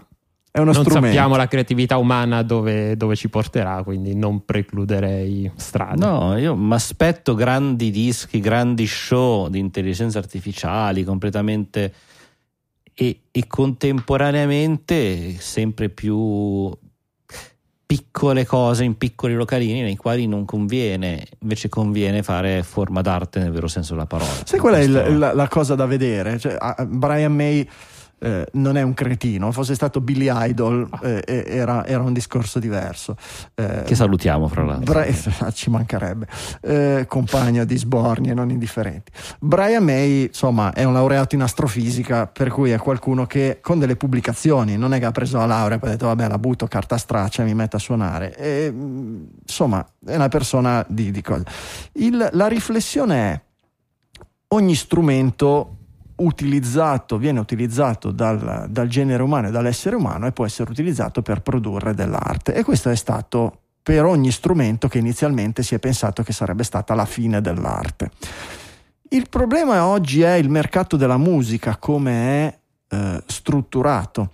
Eh, se questo tipo di strumenti generativi, completamente generativi, può essere in grado di produrre dei contenuti in maniera autonoma, che siano come tutto il resto che producono questi, questi, questi, questi algoritmi generativi, che sia apprezzabile, eh, non è...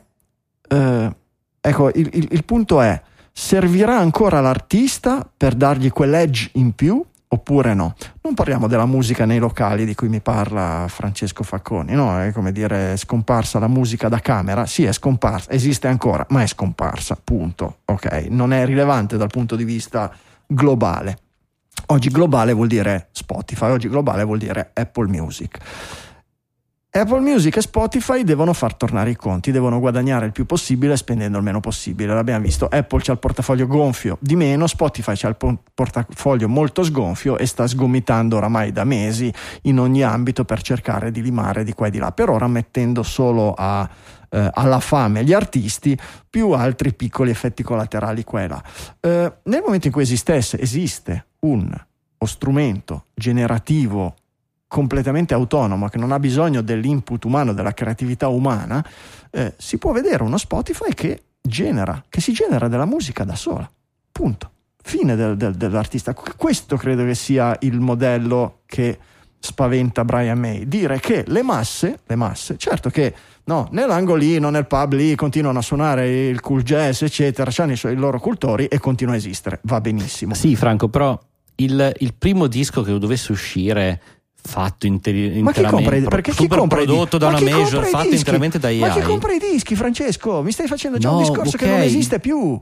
Chi compra i dischi? primo Il pro- singolo su Spotify prodotto da una mega AI quindi con tutto cioè scusami una mega major con tutte le secondo me farà il botto ma già dal secondo perché uno deve pagare un abbonamento su Spotify per ascoltare cioè comunque sia qualcosa serve Cioè, tu paghi ti Spotify. deve lasciare Tu c'hai Spotify e c'hai una playlist. Se in quella playlist c'hai 20 artisti che si chiamano A, B, C, D, E, F, G, H, I, ok?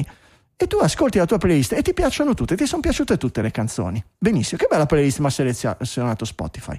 A, B e C sono umani, D, E, F, G, H, I sono contenuti generati da- da- da- dai ser- direttamente dai server di Spotify con il loro algoritmo generativo. Non li hai distinti, sembrano tutti E, nessuno ti Eh, scrive la domanda se- è quella Eh, ti Spotify- piaceranno o non ti piaceranno è, è questa la Eh, questione cioè, Se- Esatto, esatto, esatto. La questione di Brian May è questa. Se i contenuti continueranno, lui dice di aver ascoltato delle cose e che gli hanno fatto vedere degli algoritmi che non sono ancora in commercio, che non sono ancora quelli che vediamo tutti i giorni, che sono già incommensurabilmente avanti rispetto a quelli che conosciamo noi.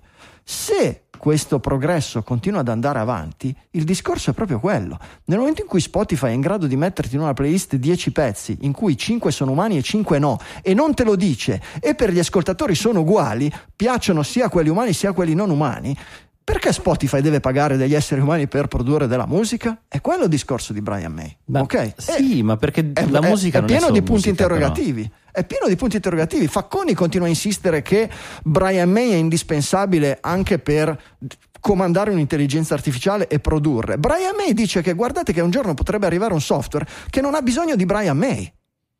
A quel punto Brian May è disoccupato, non esisterà più il nuovo ragazzino, non, non esisterà più Brian May, esisteranno degli sviluppatori di, di- di- intelligenza artificiali che fanno la musica sempre più figa, ok? Che lavoreranno per Google, che Google gli pagherà lo stipendio e che Google venderà a Spotify, punto. Eh, non è, non è- non è impossibile un ragionamento del Io- genere. No, no, io non, non dico che Brian May ha ragione, sarà sicuramente così, ma è assolutamente plausibile la. Lascio, lascio poi la palla a Michele che so che vuole intervenire, ma io voglio solo dire questo. Io penso che comunque sia in ogni tipo di musica che chiunque ascolta, quindi non solo la mia nicchia, ma cerco di allargarmi un po'. Comunque sia ci sia dietro altro, che sia la- il cantante, il trapper che segui che ha le sue storie su Instagram, che sia il vecchio chitarrista ormai matusa che comunque ti continua a piacere perché ti crea quei ricordi. Dopo un po' la musica troppo artefatta rischia di diventare veramente un qualcosa di vuoto, come Definisci tante artefatto. meteore. Definisci artefatto. Artefatta intendo proprio quella che dici tu, fatta da un'intelligenza artificiale, come tanta roba che viene fatta abbastanza già adesso con eh, relativamente Appunto. poca passione, che ha Appunto. Che ven- qualcosa e poi lascia poco. Se lascia poco, Mm. non, non rinnovi il tuo abbonamento a Spotify, Ma perché? non stai Perché ad poi ce n'è ascoltare un'altra. ore. Perché poi ce n'è un'altra. Oh, ragazzi, c'è su Spotify in cima alle classifiche c'è Salmo, capisci? C'è, c'è sta gente qua. eh, non, non- non- c'è. Non, sì, non- ma è Salmo non c'è dietro le canzoni di Salmo. Sì, Eh, dal punto di vista di Francesco non c'è Salmo, c'è, c'è- c'è tutta una base, che cosa eccetera, e c'è Salmo che ci ha messo le sue parole, o il paroliere di Salmo che ce l'ha messe. Benissimo. Invece, secondo me, è proprio quello che dice Francesco: sia che dietro la persona, chiunque c'è ah, in cima oggi alla classifica di Spotify, dietro c'è anche un essere umano in quanto Ah, tale, un personaggio vabbè, in quanto tale. Poi questo personaggio scrive delle canzoni. Tu dici queste canzoni, il risultato finale può essere, se facciamo, torniamo indietro, risaliamo la corrente, in realtà può essere fatto allo stesso livello, secondo degli algoritmi che ancora non ci sono, anche da un essere umano. Ok, Mm. però nel momento in cui io ascolto la canzone e voglio andare a vedere, perché almeno è umano, credo andare a vedere chi ha scritto, chi ha scritto queste cose. Risali la corrente e non trovi nessuno dietro. E secondo me sono abbastanza d'accordo con Francesco che comunque perdi un qualcosa. Se parliamo di musica come sottofondo, allora lì sì, s- ci può essere un credo ci possa essere un qualche tipo di un qualche tipo di futuro della musica generata. Io sto lavorando, voglio ascoltare come oggi si ascoltano le canzoni, le, le playlist di Spotify, eh, lo fai oppure eh, cyber cyberpunk come, come si chiama, eh, quei, quei generi lì. Allora un'intelligenza artificiale ti va avanti per otto ore lavorative magari va, va bene però se parliamo del singolo ecco ho qualche difficoltà ad tu andare stai- a vedere quella direzione Voi state po- postulando, state postulando Ah, che, stiamo tutti postulando che non può esistere. No, beh, a- a- a- al- alla, alla radice del vostro discorso c'è un assunto che non arriverà mai una macchina in grado di produrre un contenuto artistico che sia indistinguibile da quello generato No, da no, no, no. Franco, No, non, non è posso quello, non è quello. quello il postulato. Il postulato è che anche se arriva una macchina che ha- produce un contenuto allo stesso livello di un essere umano, il fatto stesso di non avere un essere umano dietro è un minus quando lo vai a confrontare, quando decidi di appassionarti a una canzone, di- decidi di appassionarti a un, a un genere. Non capisco. È una questione di feeling a tutto tondo. Cioè, la- le emozioni che ti crea Ok, la musica ok, non sono solo ok. le note, Allora l'esecuzione, la- il il po- chitarrista. Postuli, Il postuli che è una macchina, il test di Turing per la musica. No? Ok. tu postuli che eh, mettiamola alla fine dei conti dobbiamo arrivare lì dobbiamo arrivare a- alla revenue di Spotify oggi tu postuli che Spotify non possa avere un giorno un algoritmo che produca della musica che gli dà le stesse revenue che gli dà quella prodotta dagli esseri umani Allora, sì, con un'aggiunta. Io postulo che secondo me prima o poi o Spotify o Apple Music o la Universal, qualunque loro faranno uscire un disco, un singolo, chiamiamolo come vuoi, che costruito premendo il tasto invio su un computer e basta, Mm. e poi fa tutto lui e che creerà delle emozioni e avrà un valore artistico in quanto tale. Ma già il secondo ce lo dimenticheremo tutti. E quando eh, Spotify inizierà a riempire la playlist e le solite cose, esattamente come adesso che Spotify quello. riempie sempre con i soliti quattro brani sponsorizzati che per cui mi ha fatto disinnamorare di Spotify e ho cancellato Spotify. Non ho più l'abbonamento Spotify proprio perché a furia di infilarmi roba che non mi creava emozione, ho detto non mi interessa più perché gli algoritmi suoi non erano io gli dicevo voglio ascoltare i Pink Floyd e mi metteva Salmo che è bravissimo e salutiamolo che ci ascolta per cui dico io voglio ascoltare quello e mi, mi- mi- cadi lì Beh, perché? tu mi stai e già facendo la guerra- era un sentore Mi stai facendo la guerra contro l'algoritmo di Spotify e contro Salmo, non contro l'intelligenza no, artificiale. sto dicendo che quello che mancava è, è il creare emozione per cui Eh. prima o poi secondo me se quell'emozione non te la crea ok il sottofondo Eh, che tu- non ascolti tu indichi, continuerà ad andare sei sicuro che no. non arriverà mai un'intelligenza artificiale che creerà della musica che fa che è in grado di generare le stesse emozioni di quelle che generano gli esseri umani. non arriverà mai il secondo singolo il primo sì ci Ma no, stiamo parlando di test di Turing, non c'è scritto che è generata. Tu, tu mi dici sì, pubblicheranno una cosa con scritto a, capitoli- a caratteri cubitali, questo è generato da intelligenza artificiale e ne venderanno un fracco, la scritteranno un fracco perché c'è la novità. No, test di Turing, semplicemente su Spotify c'è scritto questo è il pezzo di Mario Rossi e poi c'è eh, quello di Girolamo Bianchi e poi c'è quello di Fabrizio Verdi. Il problema è che non esistono né Mario Rossi né Fabrizio Verdi né Girolamo Bianchi, non esistono. Esistono nella fantasia, esistono nel marketing di Spotify che ti fa vedere uno coi baffi, l'altro biondo, l'altro di, di una ragazza di colore, eccetera, perché ti devono dare anche quello, perché ci vuole la comunicazione umana. Ma loro non pagano nessun Girolamo Bianchi, perché Girolamo Bianchi non esiste, è un loro copyright, è nella loro macchina che produce una cosa che è in grado di... Io non sto dicendo che sicuramente, ma non lo escludo. Non lo escludo e nel momento in cui una persona che ha vissuto dentro lo Star System, che lo conosce bene e che è un artista di livello globale e che dice che non solo è plausibile, ma che è probabile, beh, un pochino da, da rif- non dico che sono preoccupato, io non vendo dischi, non sono così preoccupato, i dischi che mi piacciono ci sono già, io ascolto al 99% roba che è stata prodotta da vent'anni fa più in avanti, non sono preoccupato.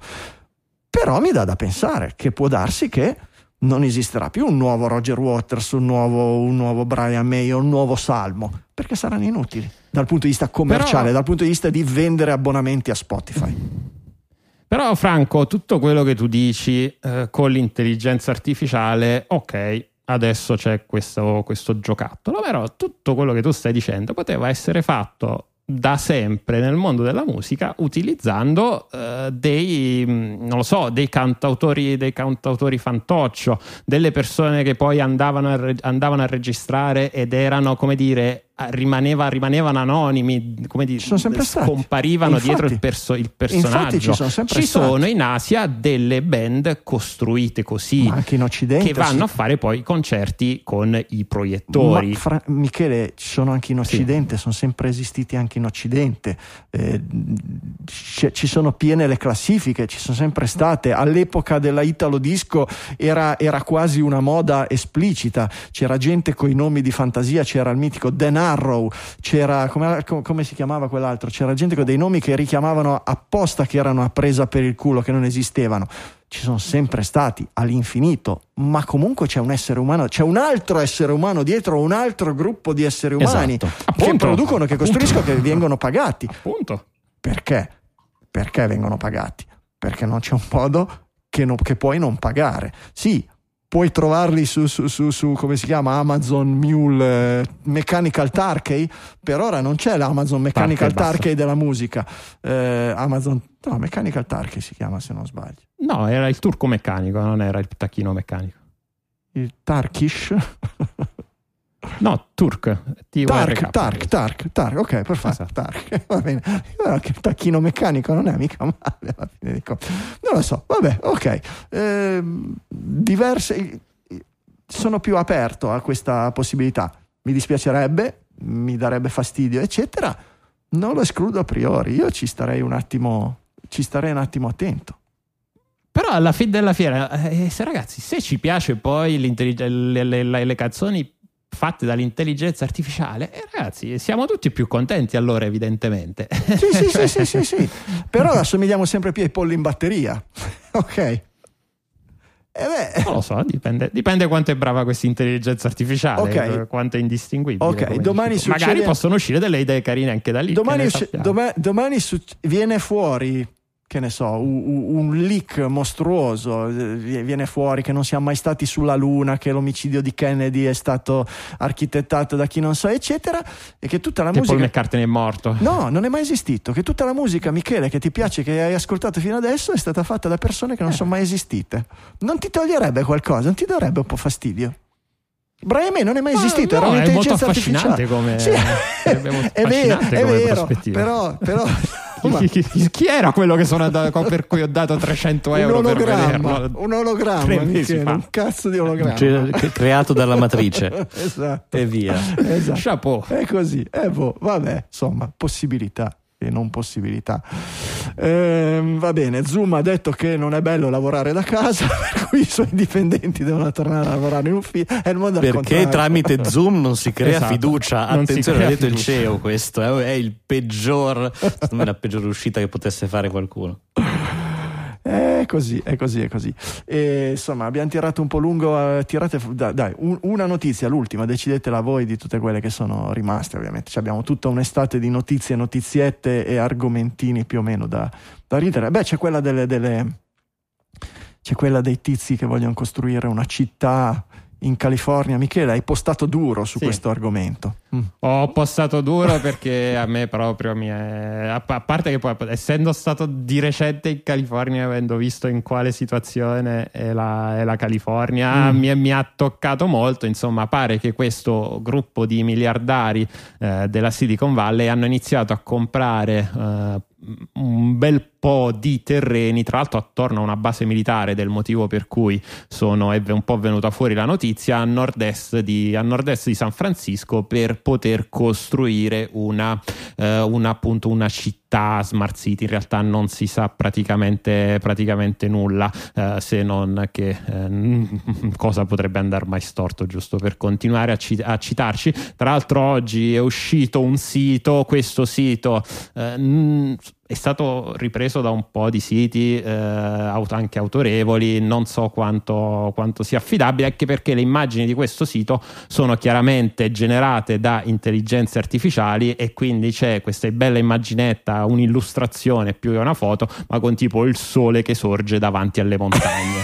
è una cosa bellissima, bellissima, bellissima. Quindi, mm, non lo so. Beh, non però lo so, hanno investito so. del denaro vero, centinaia, centinaia di milioni di denaro, dollari, centinaia di milioni di E dollari. soprattutto per un problema molto molto serio che è la crisi abitativa in California e il fatto che eh, oggi le grandi aziende della Silicon Valley stiano costringendo le, pors- le persone a tornare in ufficio per ovviamente il proprio tornaconto, per il proprio profitto, ovviamente non fa che peggiorare il sistema. Si torna un po' a quando prima la, magari la Pirelli ti dava anche la casa insieme al posto, al posto di lavoro che ecco, magari non è detto che sia necessariamente una cosa cattiva, però bisogna capire qual è il compromesso, perché ecco, quando si parla di smart city, Beh, ci sono, eh, lì, ci sono lì in mezzo la Cina è vicina. Mark Andreessen, la moglie di Steve Jobs, il fondatore di LinkedIn, cioè una serie di personaggi del Gotham. Anche Darth Vader, se non sbaglio. sì, è probabile, è probabile. L'idea è, oh ragazzi, San Francisco è piena di barboni, facciamoci la città nostra un po' più in là senza i barboni. Ragazzi, ma i barboni ci sono perché ce li avete messi voi, li avete creati voi. Li avete barboni. costruiti voi, Li, ave- li avete creati voi quei barboni, li avete barbonizzati voi, siete senza ritegno. Ecco, mi sembra... Mi sembra la C'è scritto design in California sotto i barboni, come gli iPhone. Esatto, proprio, proprio così, proprio così. Mi sembra la città giusta dove ascoltare solo musica generata dall'intelligenza artificiale. Ecco. Io nella Se casa, lo meritano. nella, nel- nel- nel- nella città finanziata e progettata da Mark Andreessen e la, la moglie di Steve Jobs non ci andrei a vivere neanche pagato perché mi sembra, mi sembra l'inizio di, di- uno di quegli inizi di film del terrore sai all'inizio sembra è tutto bene è il concetto stesso di utopia no? vabbè bravi complimenti Comunque, Franco, c'è il bellissimo form sul sito che ti dice I'd like to get updates o live in this community. Adesso metti il tuo nome, faccio invio, fatto. Sei... Grazie, come posso Cittadino. ringraziarti? Dobbiamo ancora ringraziare Sandro Acinapura, 5 euro, come anche Carlo Annibale, Ivan Pellerani, Daniele Corsi e Gregorio Roberti. 5,32 euro, Marco Zambianchi, Fiorenzo Pilla, Cristian Pastori, Angelo Travaglione, di nuovo Marco Zambianchi, altri 5,32, Flavio Castro e poi grandi produttori dai 10 euro in su, Gianluca M, Massimo T, Gabriele Mondada, Paolo Tegoni, questi sono grandi produttori ricorrenti, ogni mese 10 euro, Fabrizio Bianchi, mitico, Marcello Marigliano e Maurizio Galluzzo, oltre che l'immancabile. Tre trattini. E poi Mario Cervai ci manca da 10,58 euro di donazione singola, Fabrizio Bianchi di nuovo che ci manda 11 euro e ci scrive oggi ho ricevuto un aumento di stipendio del 10%, simbolicamente lo applico anche alla mia donazione a Digitalia, diciamo for the lols. Ed inoltre oggi ho anche passato un secondo esame relativo al GDPR, l'ultimo per un po', e quindi festeggio con voi con un una tantum di 20 euro. Eh, Fabrizio, grazie. Eh, cacchio, grazie, complimenti. Eh, ci manca assolutamente. Per cui altri 21 e 11 da Fabrizio Bianchi per la celebrazione dei due esami. E lead executive producer Nicola Z con 50 euro di donazione singola. Ragazzi, ognuno secondo le sue possibilità, ognuno secondo i suoi desideri. Pensate a cosa vale per voi Digitalia. Noi siamo qui, abbiamo è ripartita la stagione digitale, settimana dopo settimana noi lavoriamo e cerchiamo di produrvi regolarmente, puntualmente i nostri contenuti. Come fare? Lo sapete. Grazie a tutti quelli che hanno pensato a digitali e ci hanno sostenuto anche durante il periodo un po' più lento di produzione, però insomma uno speciale ogni due settimane non è stato male, eh, anche durante il periodo estivo. Che ne dite? Facciamo un giro di gingili del giorno come usanza da queste parti? Uh! Signore e signori, i gingilli del giorno. I gingilli del giorno sui regali dei digitaliani per i digitaliani. A fine trasmissione le voci digitali selezionano per voi hardware, software, letteratura, qualsiasi cosa che abbia attinenza digitaliana, che abbia colpito la loro curiosità, stravolto la loro esistenza o qualsiasi sfumatura nel mezzo. Vediamo, facciamo cominciare Francesco, dai. Eccomi, allora il Gingillo è un'app in realtà che uso da tantissimi anni ma che ancora non avevo portato qua e ci tengo a eh, suggerire che si chiama Power Photos, già conosciuta come iPhoto Library Manager, eh, app decisamente dedicata al mondo Mac e in particolare ai computer eh, Mac OS. Eh, è il coltellino svizzero per gestire la libreria eh, iPhoto o foto, dipende come vi è rimasto il nome a mente. Ehm, molto pratica perché permette di separare la libreria in sotto-librerie, fare l'unione di più librerie, trovare duplicati. Quindi volete avere una copia separata, mm, anno per anno spostarle su un hard disk, quelle più vecchie di un tot, il tutto senza perdere metadati, senza perdere album e informazioni, quindi gestendo direttamente eh, tramite le piedi Photos eh, quello che è. È veramente molto molto pratica, fra l'altro lavora anche con le librerie online, quindi quelle non completamente scaricate sul Mac in locale. Eh, io quest'estate ho avuto ho un po' di tempo per riuscire a sistemare, sai, il classico lavoro estivo che uno fa quando non c'ha niente da fare, sistema le foto che erano anni che non mettevo a posto e effettivamente mi è stata molto utile per riuscire a ripristinare un po' di cose e fare contemporaneamente una pulizia spostativa, cioè non cancello ma metto da qualche altra parte che non si sa mai. Mitico. Quindi Power Photos su Fat Cat Software c'è una trial e poi si acquista si per acquista. Eh, una trentina di dollari, ma ne vale assolutamente la pena. Grazie Francesco, i fotomaniaci tra i nostri ascoltatori saranno sicuramente grati. Michele. Allora, continuiamo nel mondo del retro gaming. Se siete di quelli che eh, platinate tutti i giochi su Steam o sul PlayStation Network, sappiate che eh, potete fare la stessa cosa anche con i, gio- con i, giochi che sono stati creati molto prima del sistema degli achievement. C'è un sito, un gruppo che si chiama eh, retroachievements.org eh, che eh, vi permette di fare esattamente questo quindi più o meno arriviamo fino al Dreamcast barra PlayStation 2 partendo in realtà da molto, da molto indietro, dal primo Game Boy, il, Game Gear, l'Intellivision, quindi si parla di decenni e decenni fa.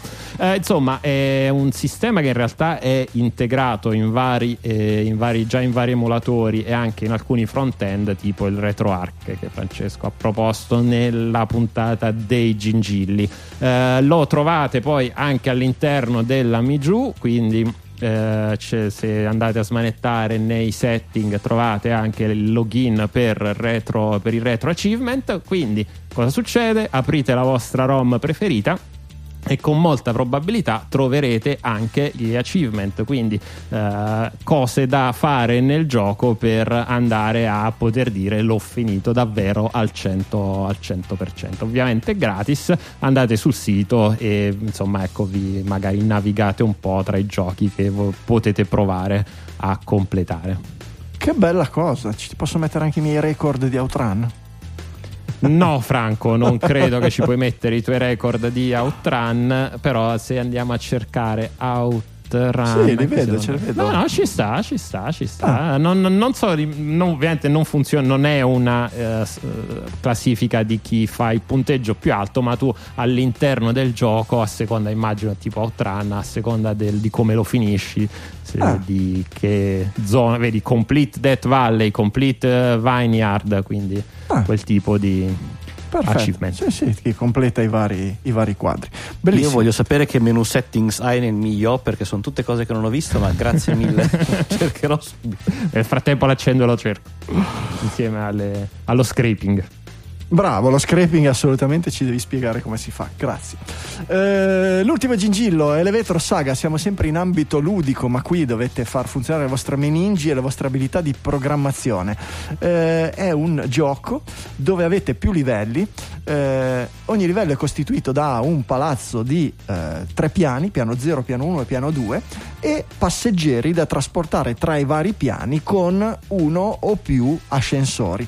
E voi dovete usare il JavaScript script e una libreria che vi eh, spiega il gioco come funziona per programmare l'ascensore. Vi siete mai chiesti di arrivare nell'albergo dove ci sono tre ascensori, 200 piani, stare lì ad aspettare che non arriva mai e dire ma chi è il cretino che ha programmato questi ascensori, come l'avrà programmato, adesso è passato a salire, io devo scendere, tra quanto tornerà giù, ma se si riempie su mi salta il mio piano, eccetera. Volete provare voi? Lo fate, avete questa libreria dove potete intercettare tutte le chiamate sia dai pulsanti di piano sia dai pulsanti di ascensore, le librerie vi dicono quante persone ci sono a ogni piano, quante persone ci sono in ogni ascensore, insomma i dati che può avere a disposizione il programmatore di un ascensore e voi in JavaScript scrivete il programma per far funzionare l'ascensore o gli ascensori di questo palazzo cercando di eh, completare i compiti che vi dà il gioco. Il, il, primo livello è trasportare 15 persone in,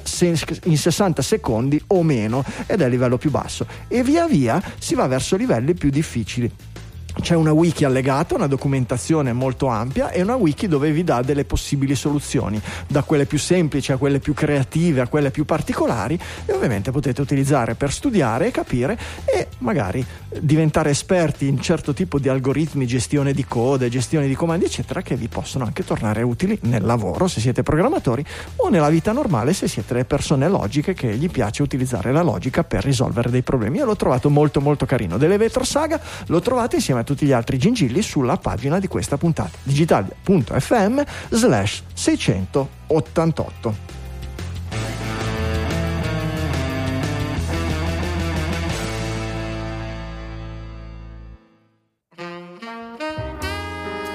E anche questa ce la siamo portata a casa. Ricomincia la stagione digitale con una puntata un po' più lunga del solito, ma gli argomenti accumulati erano tanti. Produttori esecutivi da ringraziare anche. La settimana prossima vediamo se ricominciare con il segmento dedicato oppure se vi piace l'idea dei produttori diffusi, fateci sapere. Ovviamente saranno molti di meno perché saranno settimana per settimana, per cui meno preponderanti.